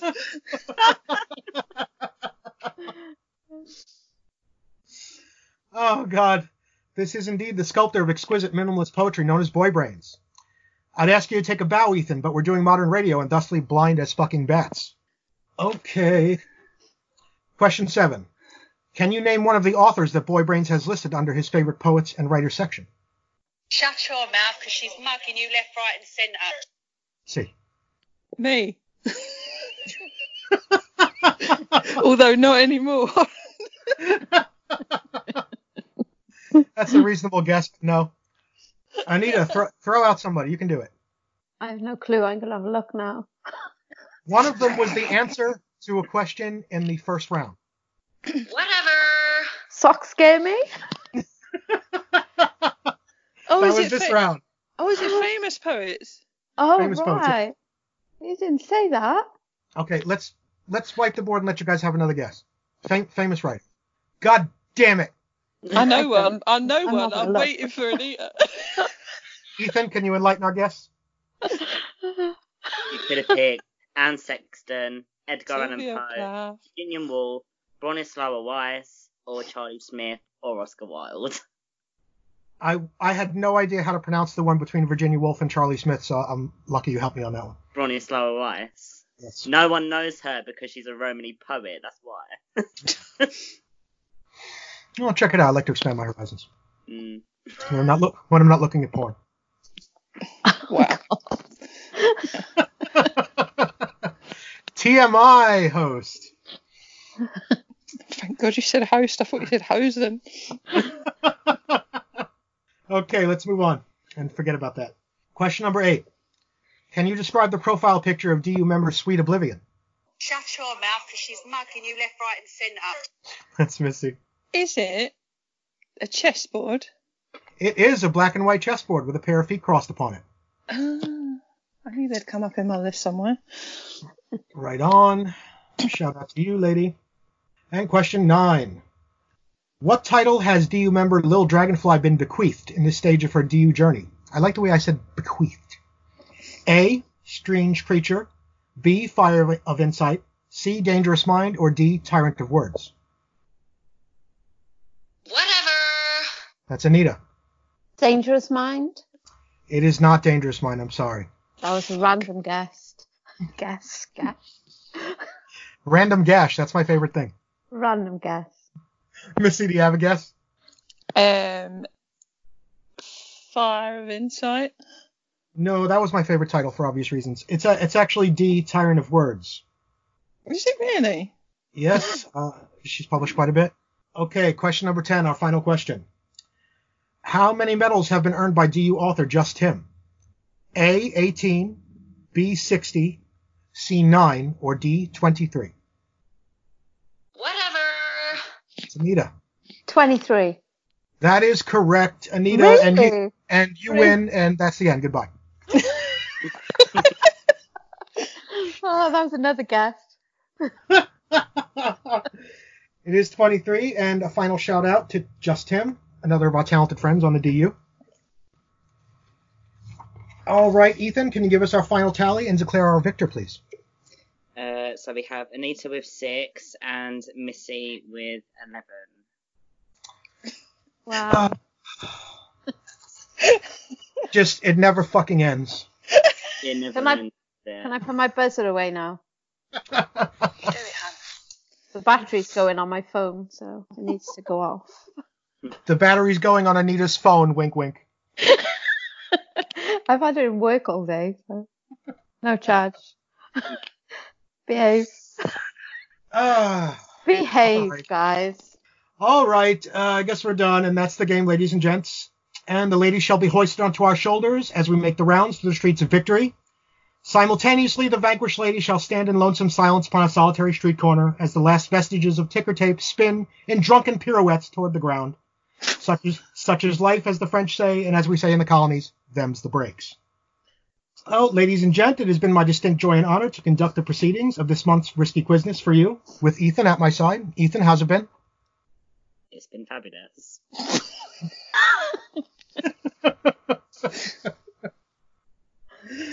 Uh, ladies, I hope you had a good time. Great. Always, always.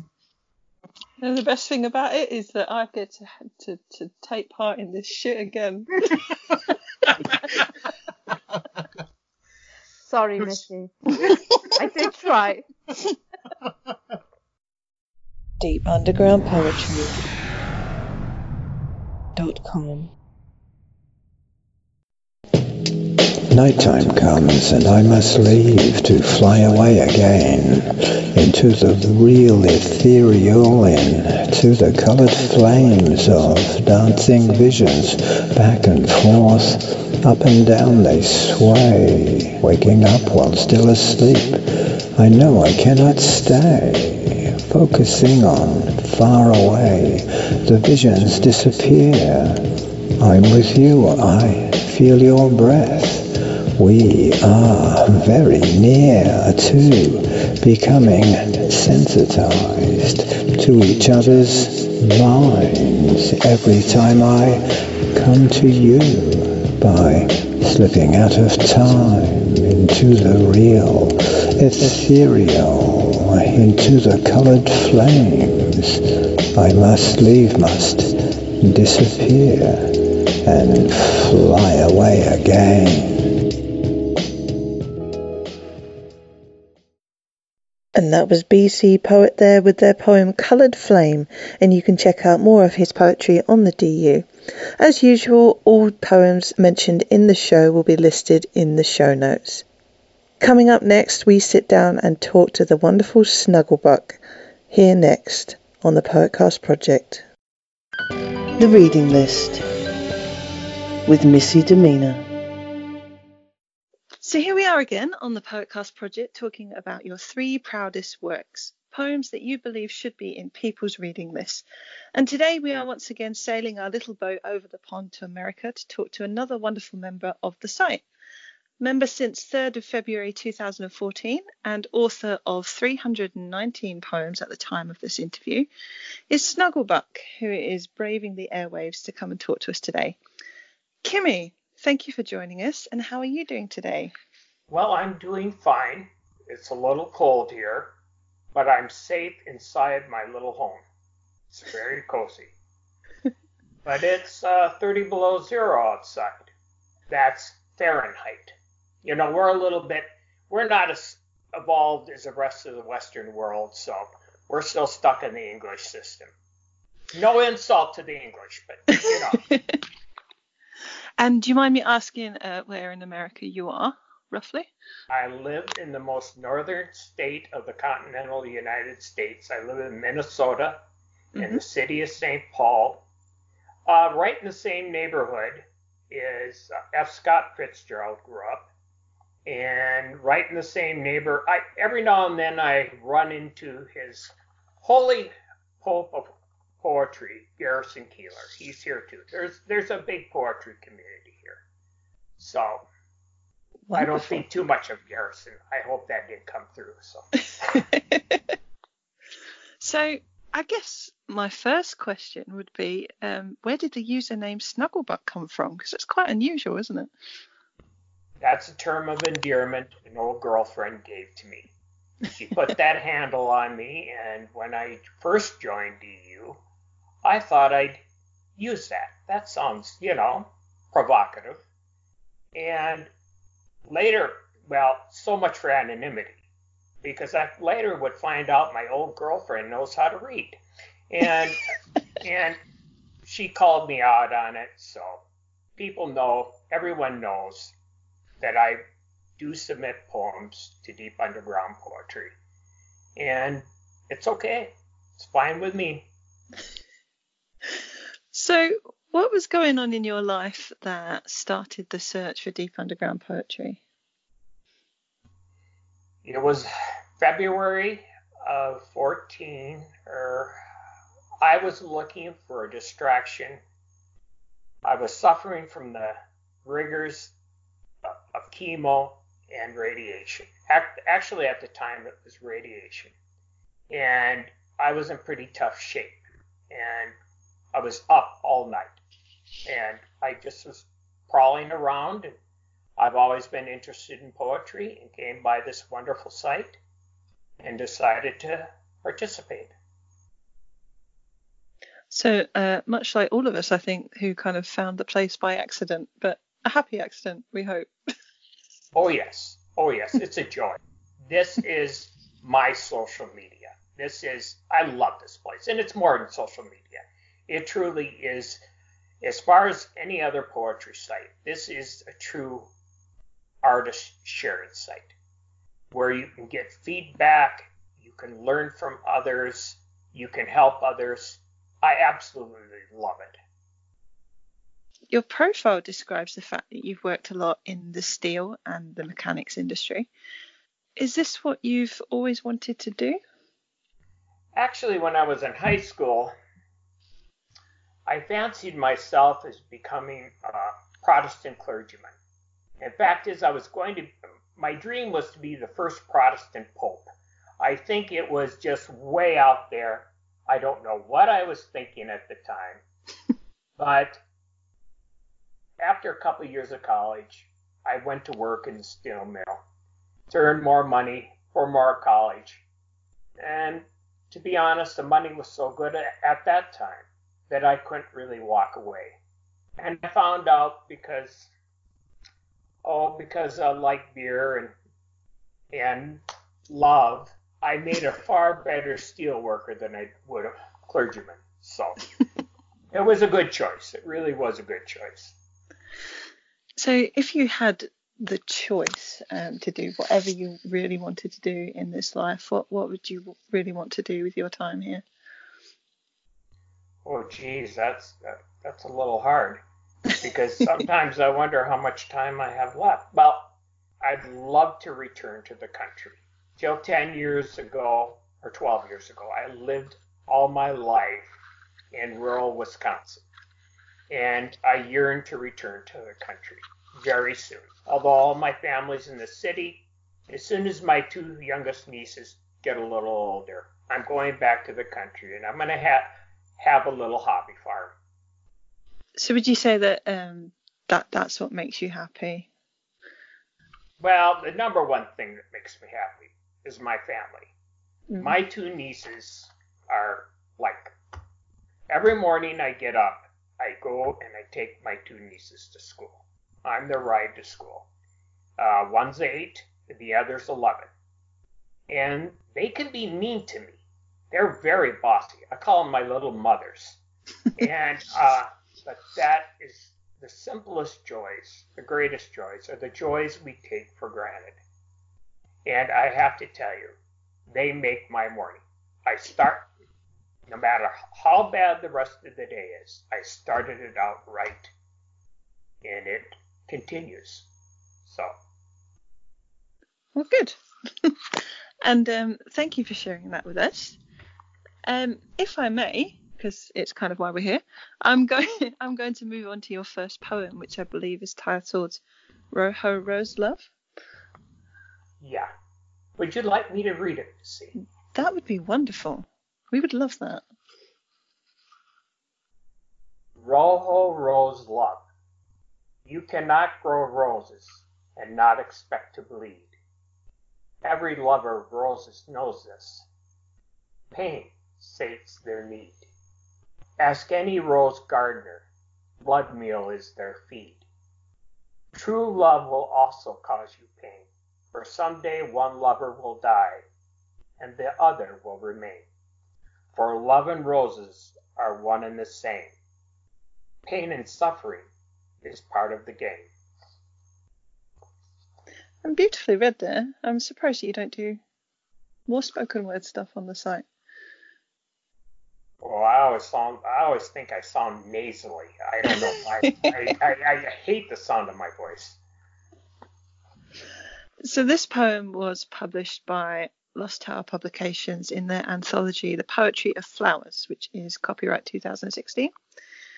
Um, could you tell us what it was that inspired this poem? Losing somebody you love. When you lose somebody you love, and not just a lover, it can be a friend, it can be a family member. When you lose them, you feel the pain. The mm-hmm. pain is there along with the love. And it is, I think it, nur- this is hard to explain. I think a little pain nourishes the soul to appreciate love, to appreciate those around us. For when they're gone, we don't realize just how much we love them until they've left us. And yeah, yes, we bleed. And it's also inspired, in fact, by uh, a rose gardener I met a long time ago. She tended roses in my neighborhood, and she was putting blood meal in, and uh, there is some scientific truth to that. Uh, roses do thrive on blood. Uh, it, it, it probably they have evolved because animals, small animals, would escape predators by hiding inside the thorny branches, and either the predator or them would get scratched or pricked, and a little bit of blood would go on the ground. So they have a little Venus flytrap in them. Yes, that's, that's true. And uh, all roses do have thorns, don't they? All love does have some pain. They do indeed. Now, you've chosen a poem here that is, isn't available on the DUP, but has rather wonderfully been published in an anthology. How does it feel to have your work published and, and out there? Well, great, especially if you get paid. you know, I, I haven't been paid that often. This one I wasn't paid for, but in fact, it is. It's it's it it it does stroke my ego a little bit. I do suffer from humanity. I am human, and uh, we poets strive to be honest. So when I when I do get published, it does make me feel good. It just wow, I'm sort of that way for a little bit until my nieces or put me get me centered. You're really not that special, you know. and I'm not. It's I always tell everybody it's something a little profound I've done in a very unprofound life. So, have you ever considered writing your own book in, in terms of um, getting your work out there? Just in about the last couple of years, I've considered it. I did get an offer from a publisher uh, uh, to submit some poems. They were quite interested, and I did, but we really couldn't come to an agreement over usage rights. I was offered uh, 20% royalties I thought I was going to get non exclusive rights, which means that you can keep your poem, it's yours. But then they started to hedge. And there's something about right now, at this point in my life, having one of my works held captive, hostage by mm-hmm. some somebody else. So yes, it's something I'd like to do, but it's not necessary. But yes, of course, I think there's a little bit in all of us. I suppose with with the publishing thing, it's about finding that balance. But you've also got um, in your first stanza, it says you cannot grow roses and not expect to bleed.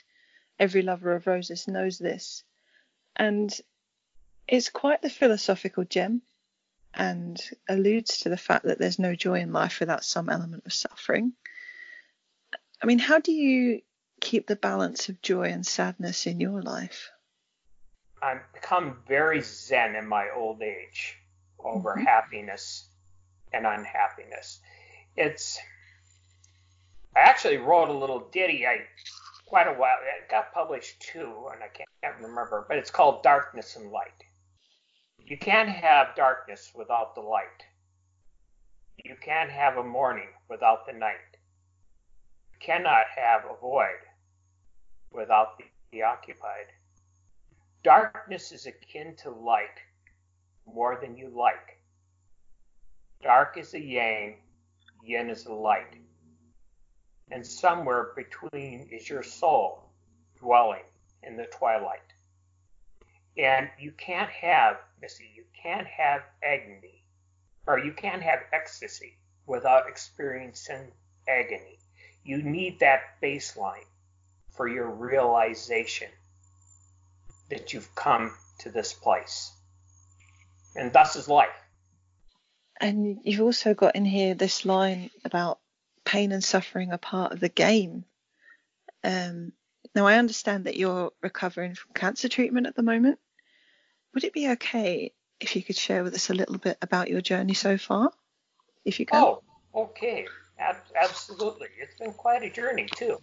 Mm-hmm. Uh, I won't get too long-winded here. I've been known to be that way, you know. okay, I was coming home in 2013, and I found my neighbor lady passed out. Well, actually, I thought she had died. She, and uh, she was dead. And it turns out she was drunk as a skunk in the middle of the afternoon, and I carried her fireman's carriage into her apartment if you knew the relationship I had with her daughters and her son, this was totally acceptable. I sort of watched out for her. And after carrying her in, I felt quite robust at the moment. I passed out. And I thought I had a heart attack. As it turned out, I had a tumor around my heart. A couple days later, I'm in the University of Minnesota hospital. They find this tumor around my heart. So for two weeks, I had to stabilize me, most of it intensive care, in order to get me to a place if I could even take chemotherapy. It wasn't even, they basically gave me a choice and they said it was maybe about a 30 40% chance that I would go into remission. As it turned out, I did. But it wasn't just the I was actually in the hospital for 14 days because I was so on the edge edge of my grave looking down in that they had to stabilize me, keep me stable, and then they had to start chemo there. And I was in a cancer ward. And this is a major hospital here in the United States. And it wasn't my suffering. It was the suffering of so many people around me. But we were divided between those of us who had different flavors of cancer, and then there was an entire wing for those young women suffering from breast cancer. And I got to know a lot of them, Missy. Mm. And I can tell you that if I died tomorrow, I have lived a good life and I have lived a full life. It's seeing those young adults that are just starting out that are battling this horrible disease, this horrible modern plague of the 21st century. And yes, it was a life changing experience. All my priorities were changed in a matter of weeks. Mm. I sometimes find it hard to kind of relate. I, I- I suppose in England we have this, um, we have a healthcare system in England, and I know that that's something that in America you guys don't have. So I'm always interested to know what the experience is in another country that doesn't have that kind of um, system in place. Is it is it hard? Oh my God, kid. It's a nightmare. it is a bureaucratic nightmare. The first thing you do whenever you go into a hospital is they give you the third degree over what sort of insurance you have and what you're, you, you sign forms after forms. And here's the thing here in the United States I have good insurance. I have pretty good insurance. But I also had a nest egg. With cancer, I tell everyone if you don't think we need to reform our healthcare system here in the States, then whatever you do, don't get cancer. Because though I'm not broke, that nest egg I had was all but wiped out. Wow. Every time you walk into a doctor, even with the insurance, and every year the bleeding gets worse. Every year it gets worse. I have to pay a copay of forty dollars, and then afterwards I'll get a bill, another bill of about another thirty, forty dollars. Now that doesn't sound, you know, people sit think, oh, that is well. If you're somebody that has an illness where you have to see the doctor three, four times a month, it can be devastating. Mm. Yes. And it's sad. It's very sad. But you know, we Americans, we know how to do everything better than the rest of the world, and we have nothing to learn from anyone else. You know, we won World War II all by ourselves. I don't know if you've ever heard it, but there's a lot of people over here that will tell you that. And, oh boy. Then don't get me going on. Well, we better skip the annoying orange that we have. For, okay. Well, um, I think I'll move away from that. so thank you for um, for sharing that with us. And if it's okay, I'm going to move on to your second poem, which is titled Muroidea Paranoia. So would you like me to read this one for you? Yes, I would. Muroidea Paranoia, inspired by Kafka's Metamorphosis. Like Lucifer's fall from grace, I dropped from the human race. Neurotic, paranoid, schizoaffective with addiction. Into the dark I retreated with my mental affliction. Dilapidating in desperation, I prowl and sneak. Nearsightedly on hands and knees I rummage, slink and creep, scavenging the sewers, gutters, dumpsters, clutter and alleys of garbage and sewage for digestible grubbery. Filthy, frizzled, frazzled, mangy hair crawling with lice and fleas. My surviving mustard coloured teeth decay with disease. Like tusks over my withered lips, only a few remain. My dirty, untrimmed fingernails are yellow and frayed. I'm harmless, yet people are startled at my sight. So I prowl in the lonely shadows of the night. My humanity is slowly disintegrating, tweaking, ticking, twitching, scratching, shivering. Body constantly moving in psychomotor agitation. Chemical mortification of the flesh in declination. Some dumpsters are better than others. Some swill and garbage has more to offer. My inflamed olfactory detects odorants of moulding, leading me to a steel cornucopia of bakery leavings, where I feast on musty maggot-infested sweetbreads. With such abandon, I'm oblivious to the iron jaws of death. Hey, Jack! Jack! Come here quick! Look at the huge rat I caught in my trap. Missy, thank you for reading that. Thank you. I, I nearly couldn't. um, yeah, that's a tongue twister, that one. Now, this is another poem that is not published on the DU and is published by Hellbound Books, anthology Beautiful Tragedies. And it is, if I may say, a very vulnerable write. Are you able to tell us a little about what it was that inspired this poem? Well, Kafka's Metamorphosis can, like I said, it is inspired in part by the fact that Kafka talks about how he's feeling dehumanized and he's slowly turning into a beetle, if memory serves me right. But so many of those metaphors that are in that poem actually did happen. I would prowl around at night because I suffer terribly from insomnia, and especially at that time. I looked horrible. Not a hair on my face or my body. I was skin and bones. I uh, one of the side effects, or one of the one of the things that all people who are battling cancer experience is that sensitivity, a heightened sensitivity to the material they're wearing, clothing. Mm. You want to get in sweats, you want to get in pajamas, you want you don't want the chafing of jeans or anything like that.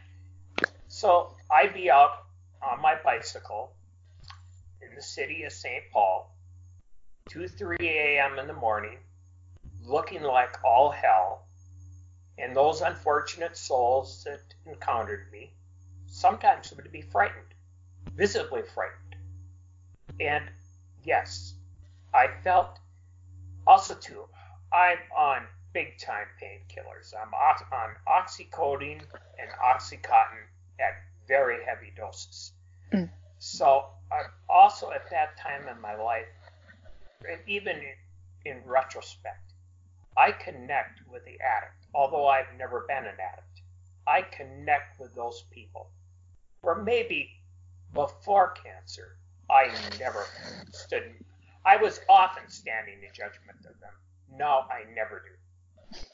I I understand their demons. And at night, where actually we've always seemed to be somewhere when I did catch some sleep. Uh, people who take painkillers, opiates, will tell you they can have nightmares. And I'd have nightmares, and often there would be rats in my nightmares because I'm deathly afraid of rats. Mm-hmm. And I felt like I was turning into a rat. And my teeth did go. And I did look terrible. And by the way, when I say my teeth went, the cancer had went from my from around my heart up into my neck and that's when I had to have radiation. And radiation was actually, you know, I endured chemo quite well. And I want any, by the way, before I go into any more horror stories, any of you out there that suffer from cancer, don't be afraid of these horror stories like mine. Yes, there is suffering, but there is joy in living, and there's also joy in the fight that you're fighting this disease. This is the devil that's inside of you. And every one of us that takes on this battle improves it for the next person that faces it. But I, they did radiation. It was up into my neck, so they had to do radiation on my jaw and my neck. And just like a meth addict loses their teeth, all of my teeth began falling out. I felt no pain on them. They just crack. I'd be eating a little something, and one would fall out, like in a movie or something. And as it turned out, I, even though I brushed and flossed every day, I've got dentures. but you know what? My vanity, my vanity suffers, but I'm alive. So how dare I bitch? You know? So, I mean, this poem seems very much to be a piece that allows you to identify with some of society's outcasts. I mean, do you feel yourself to be a bit of an outcast, um, or is is there a joy for you in, in not fitting in? well, I have to tell you, Missy, uh, we're poets. And you're a very good poet, too. And here's the thing to realize all of us poets are a little bit. We march to a different drummer. We, march- we march to a different drum that plays a different beat. And so, no matter, even when I'm among friends, I hear the music a little bit differently than they do. And so, yes, I am. And that's okay. That's okay. And also, may I say, poetry is an exercise in honesty, particularly with our self honesty. Honesty with ourself.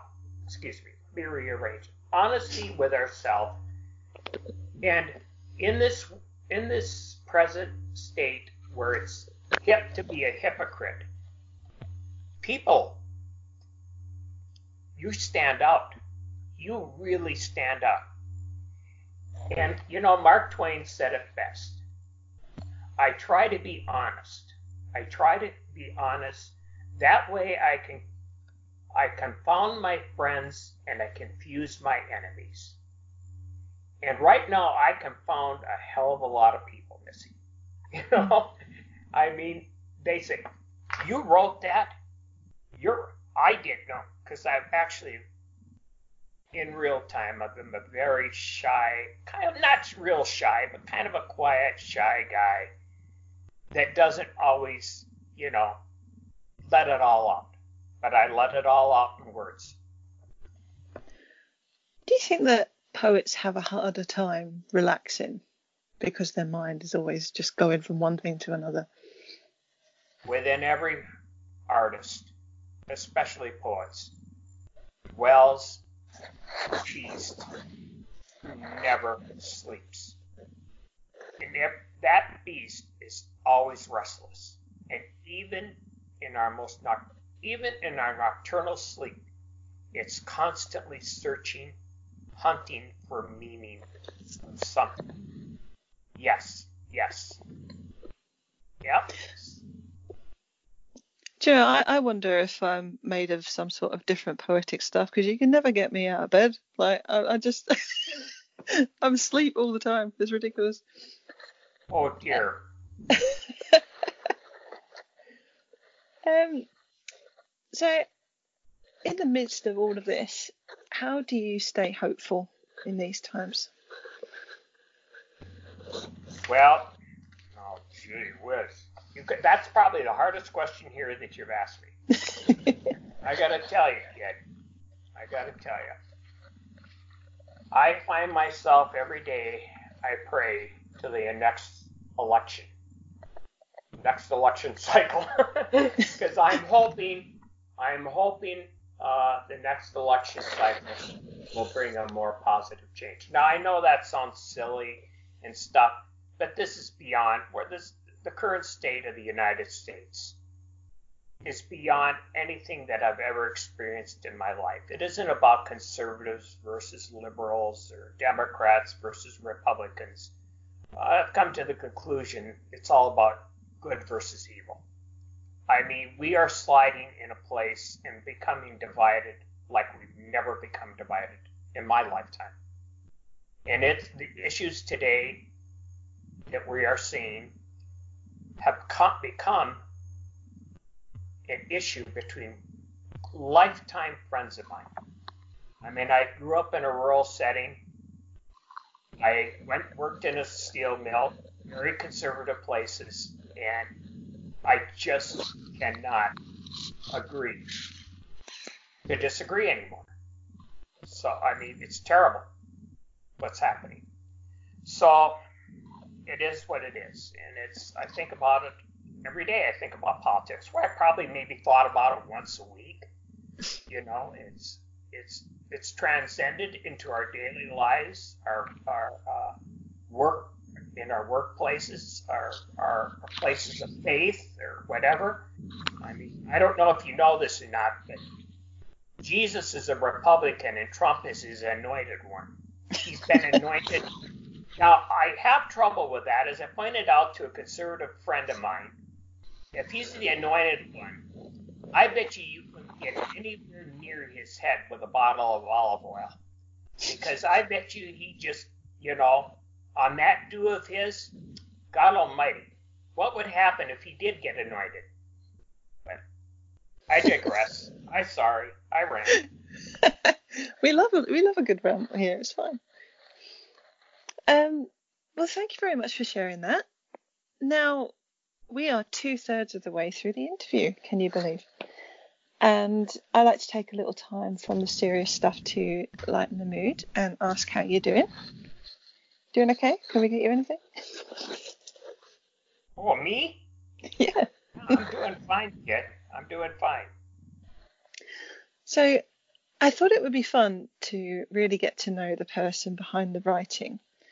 Um, if we played a little word association, which is something I've been trying out in a few interviews lately with um, varying results. so if it's okay, I'm going to give you 10 words and then just say the first thing that you think of. Like, just don't overthink it. Just say the first thing that you think of. So your first word is outside.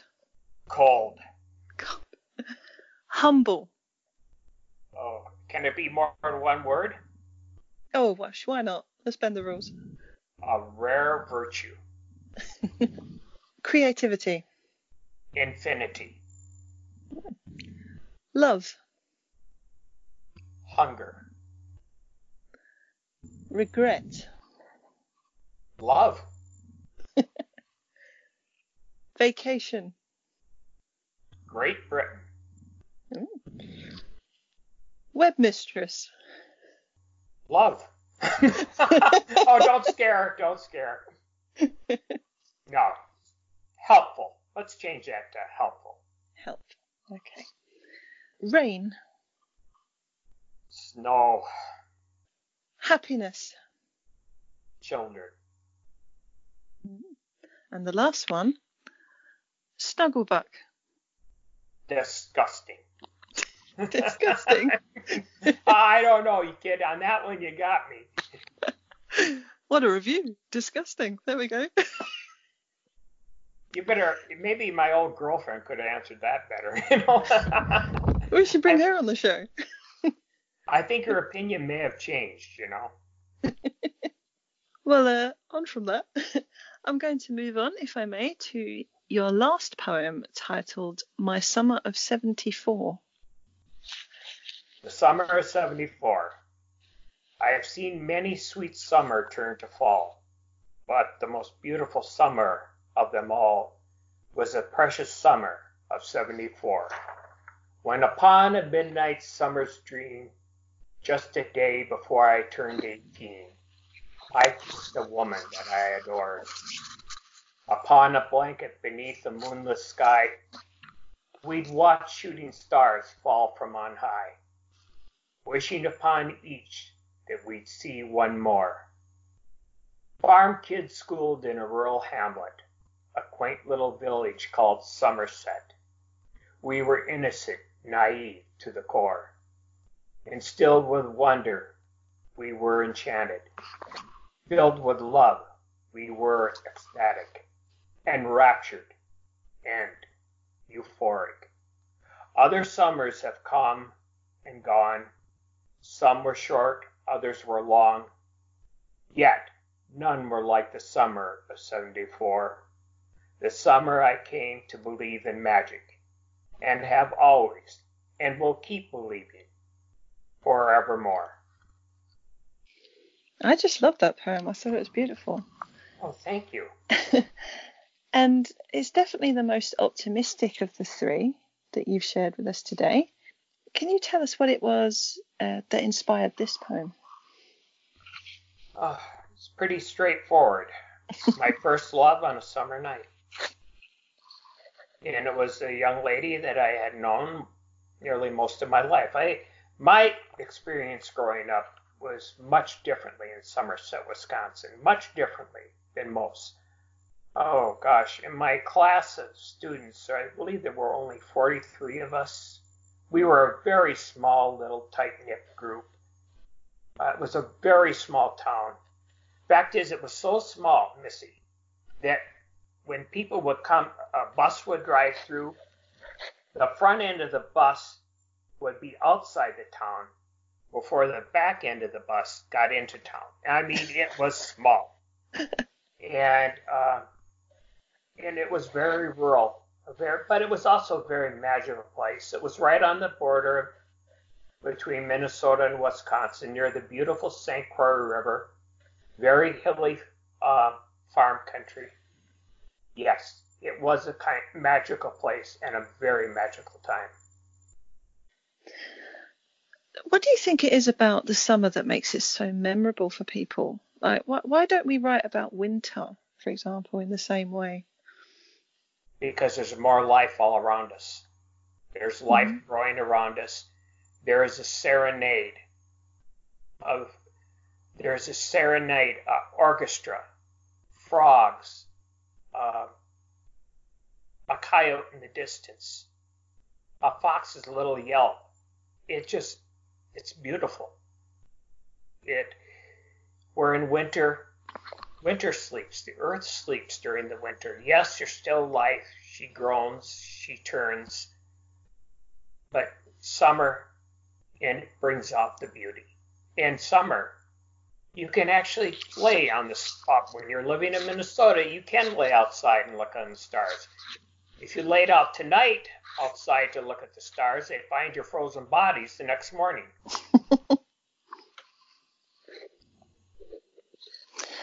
So um, I actually got largely confused reading this poem because there's a county here in England called Somerset, uh, which I lived in for a time, which is a bit of a coincidence, um, which is also rural. So it brought back quite nice memories for me.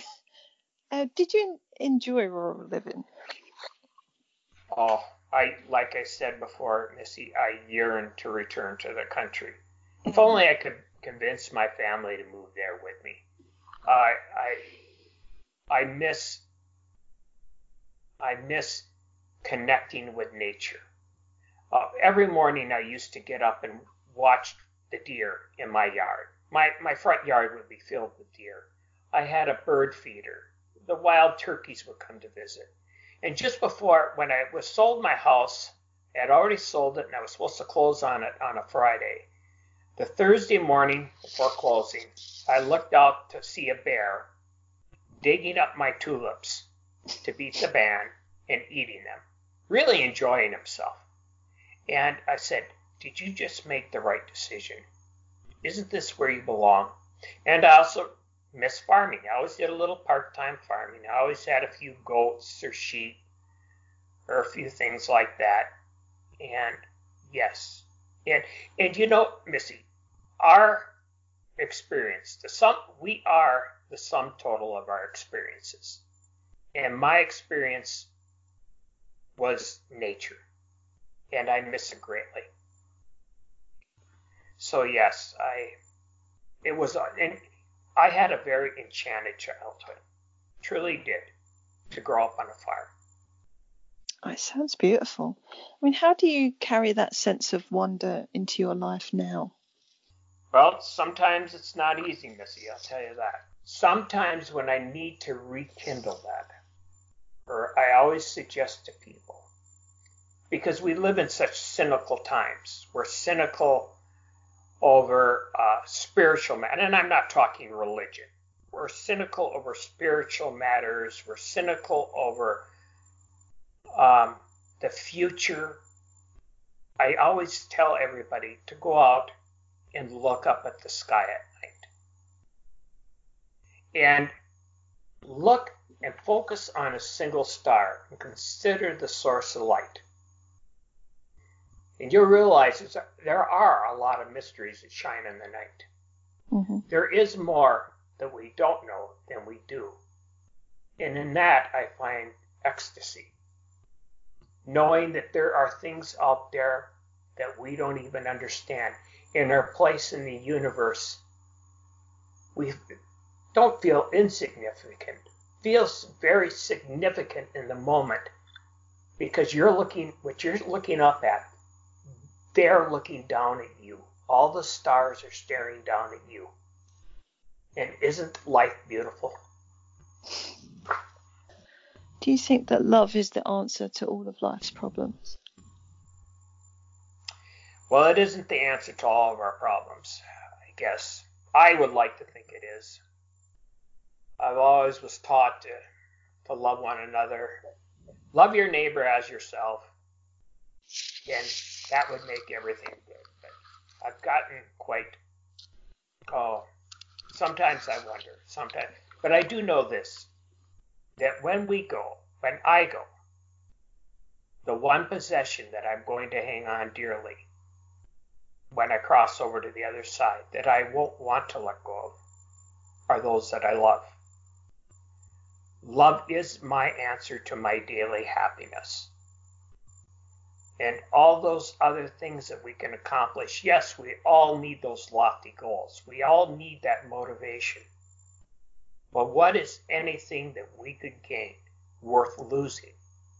The love of those that love us. It's nothing, it's meaningless. So, yes, I, I think the love is the answer to happiness, but not to all the world's problems. Sometimes I think a few people out there, even those that I love, need a good punch in the nose. You know? I can share that sentiment entirely.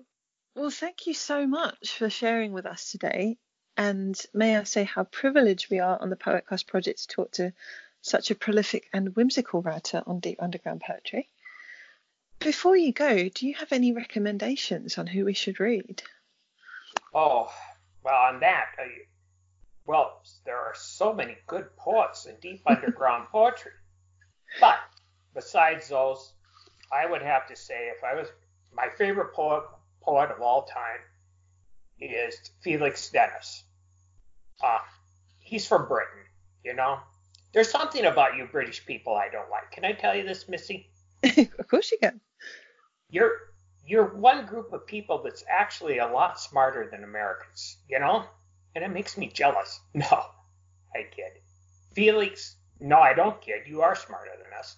Felix Dennis was a wonderful poet. At the time I was battling cancer, so was he. Uh, 60 Minutes did a wonderful interview with him. I love of all his poems, Snake Skin Boots. He he just had it. And I, I loved him. I also, as far as classical poets, uh, Elizabeth Barrett Browning, but Henry Longfellow, Poe's Nemesis. Edgar Allan Poe's Great Nemesis. I don't. Sometime I'm going to make a little challenge or something on this to get people interested in the consternation between these two poets that took place. There was a battle of poets at the time. But I also like Poe himself. That was a good time for poetry. That was a good time for poetry. Right? I think that would be the 1850s, right there. Yeah. And uh, Longfellow is simple. A lot of people, of course, according to Poe, he was who is more complex and introspective. And of course, I for for anybody that's not familiar with Longfellow, he wrote uh, the Song of Hiawatha, by the shores of Gitche Gumee, by the bright light of Nokomis. You know what's funny?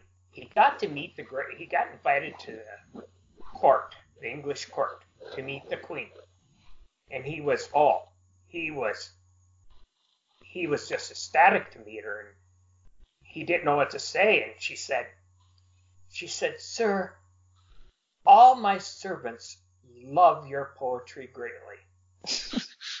and Henry went, Wait a minute, this is an insult. Damn the queen, you know? he got a little angry there, but yes, he he was a very good poet. Poe was, yes. And do you have any favourites on Deep Underground Poetry at all? You know, Missy, I like. The, let's. I'm going to concentrate on the younger poets. There are a lot of, of poets like, you know, I love Jade's work. I love um, Wally Rue's work. A lot. He's got a sense of humor, but like me, his sense of humor sometimes gets him in trouble. you know, uh, people take him too seriously. And uh, but I like some of the younger poets now coming in. I think there's a gentleman, young gentleman by the name of Stony. There are a couple others that I'm trying to think of right off, but uh, edible words. Uh, let's see. Oh, give me one second. No, can't think of any more right off. But you know, I think it can be intimidating for our newer poets. I should say younger, because some of them are mature. But for the mm-hmm. new poets to come into deep underground poetry, I think it can be a little intimidating to see. You know, there are some people that are have have made their craft. They really have done a good job, but it's taken that experience. So I encourage the younger poets not to see the competitions. I encourage them to enter the competitions, but not to see them as this is the best poem. poem. No, you're having fun. You're learning to define your craft. You're learning what works and doesn't work. Don't worry about it. You know? So, some good advice there, I think. So, any final thoughts for us before we leave? Well, yes. Yes. You know, we are in the holiday season of Valentine's Day. So remember this sometimes love walks on four legs. Your cat, your dog, your pet. Maybe it's not, you don't have one. Maybe it belongs to a neighbor. But don't be afraid to give them a hug and show them a little love too. Well, that's beautiful and Well, much appreciated, I should think.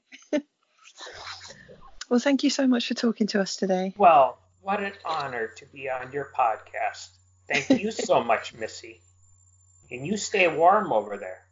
Oh, I intend to. Blankets and hot chocolate. That's what this weather's for. Oh, yes, blankets and hot chocolate. But don't be afraid to put a little rum in that hot chocolate. That'll really make it, kid. Oh, I will. Spotlight with Daniel Christensen. So, here we are. You and I and everyone, by the by, that has tuned in for this poetcast. It is my distinct honor, and it is no secret that it is my pleasure, to be bringing you a spotlight on poetry, once again. In art, man reveals himself, and not his objects. Rabindranath Tagore tells us. This is a truth I keep close to my heart. Today I have applied it to the poetic works of Cold Fusion. Poring over his published works, trying to quiet myself for a moment and listen to his heart. My impressions of the man through his poetry. He writes a fair amount about friends he cares for and admires. This, to me, speaks well of him. Of a mind not all concentred in self, but in appreciative awe of others. It has occurred to me on occasion that, of our myriad purposes for moving through this linear existence, one of these must be the perspective to gaze upon each other. Time to witness change. Time to consider. Time to cherish. Time to mourn. time to honor. Distance to cast a shadow across. To reach across. There is a resonant candor to his works, a resonant heart. Not one to belabor a subject, there is admirable brevity in his works. And I hope you will enjoy what Cold Fusion and I have to offer you. So I'm going to read to you a poem titled Fairy Meadow by Cold Fusion. Charms. She's a keeper, hidden in plain sight, of treasures invaluable and beyond measure. She captures time, makes it grow amongst the misty mountains. She, the keeper of gems, promises, and life. There is calm at her place, for she keeps it that way. And no one sees the seas, just behind the hills. The brewing storms and the tumult she keeps at bay. Every single day. Some see flowers, some just seashells. Little do they know the charms hidden on show at the fairy meadow. So there is an obvious lilt to the construction of this beautiful work. A charming rendering. This portrait of a charming lady. Consider the piece as a whole. The way the poet paints her in earthy metaphor, hinting at her depths. The underground seas, which few glimpse. It is the essence of the quintessential poet to watch, to listen, to be a spelunker of depths, to be a dowser of truths, which lie beneath the surface. His opening stanza, She's a Keeper, hidden in plain sight. This is a terrific technique. To call her a keeper, it has an immediate nuance of connotations. There is admiration, a sense of intimate connection, a playfulness, and establishes an immediate rapport with the reader. You can almost see Cold Fusion leaning across on an elbow to you. Perhaps sitting across a steaming cuppa, about to reveal some insight, which holds his personal truth. Intriguing the reader from the opening stanza is something important. Give a little something, peel back the curtain just a bit, inspire the desire to know more. Second stanza, of treasures invaluable, and beyond measure. Nice syllabic harmony here.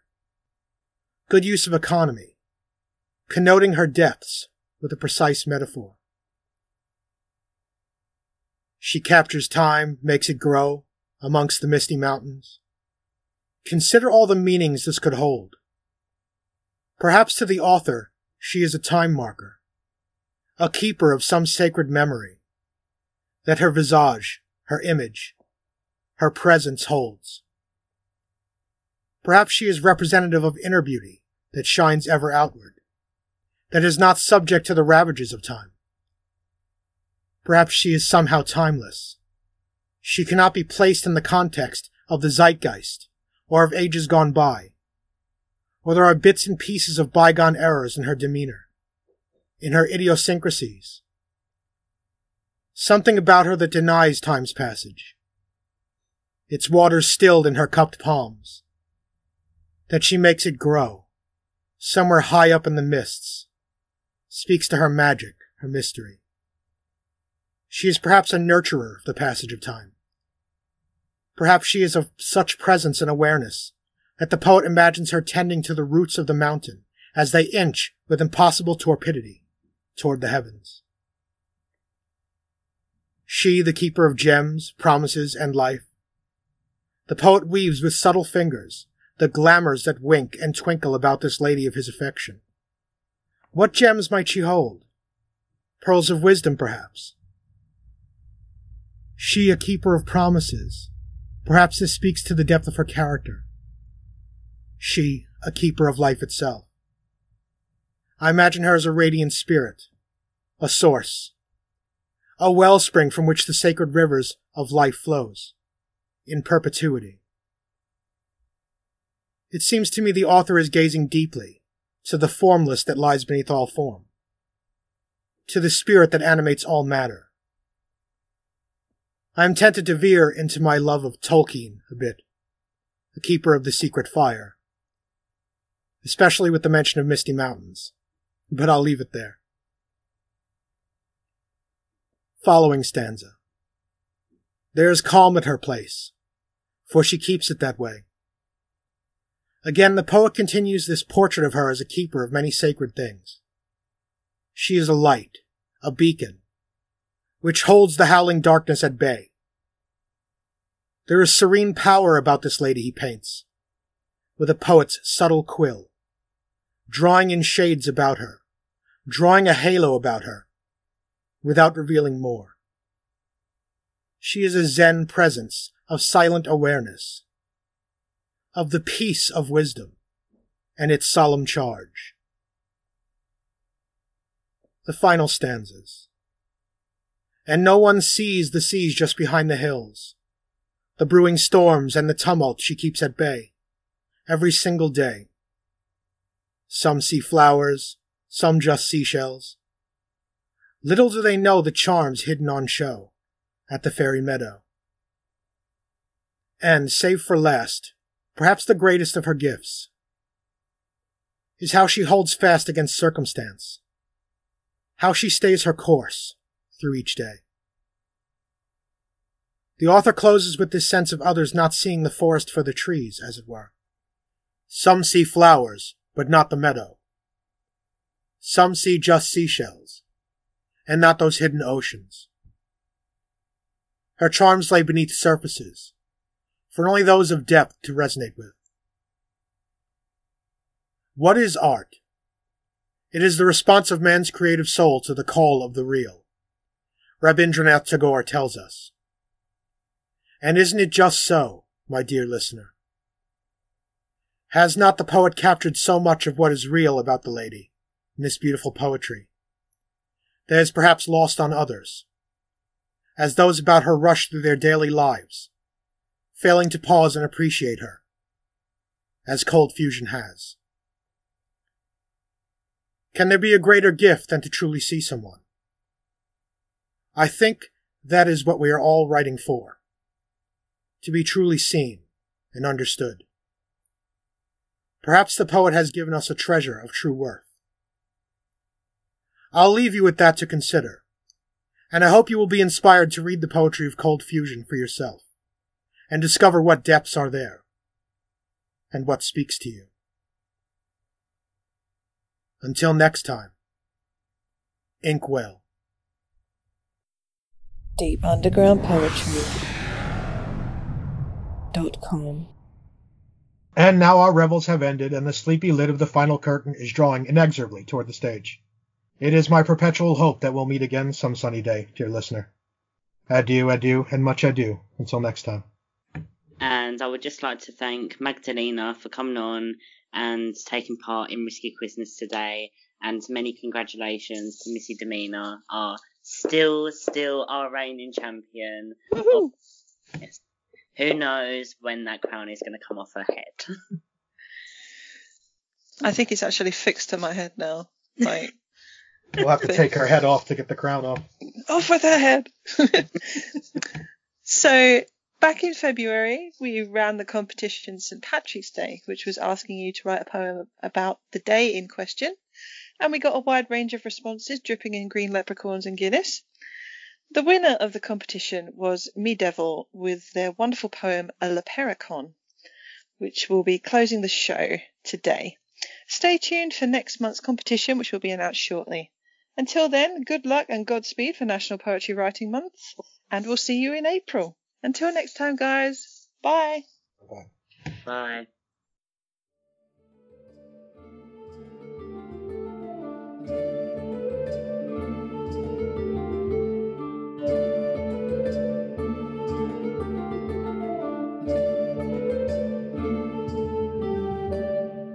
For drink, quipped an elfish man, a story of an emerald land. There be a tale of moonlit night, where I bestowed quite a sight. Stirred restless from the stolen dreams, drifted music from a place unseen. All around was a beat, from a chorus of sounds and a rhythmic beat. Not covered in dress, I went, as born, out before the early morn, where those of only nature dwell, far from the place I know so well. Closer I came, the moon it grew, my soul possessed, its will withdrew. Well hid behind a fallen tree, beheld a soul fleshed fantasy. She flowed graceful in barefoot step, her mane wild and freely swung and kept. A mist of smoke made up her gown, caressing as she spun around. Soft, parted lips sang to her dance. I gazed upon in longing trance. Into the night the music played, and with it softly her body swayed. Through the woods stabbed golden rays, beacons of the dawning day.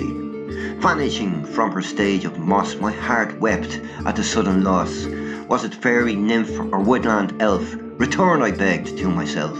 To lad and lass, I say to you, my every word I tell be true. Purchase another mug of beer and a pot of gold, ye will next hear.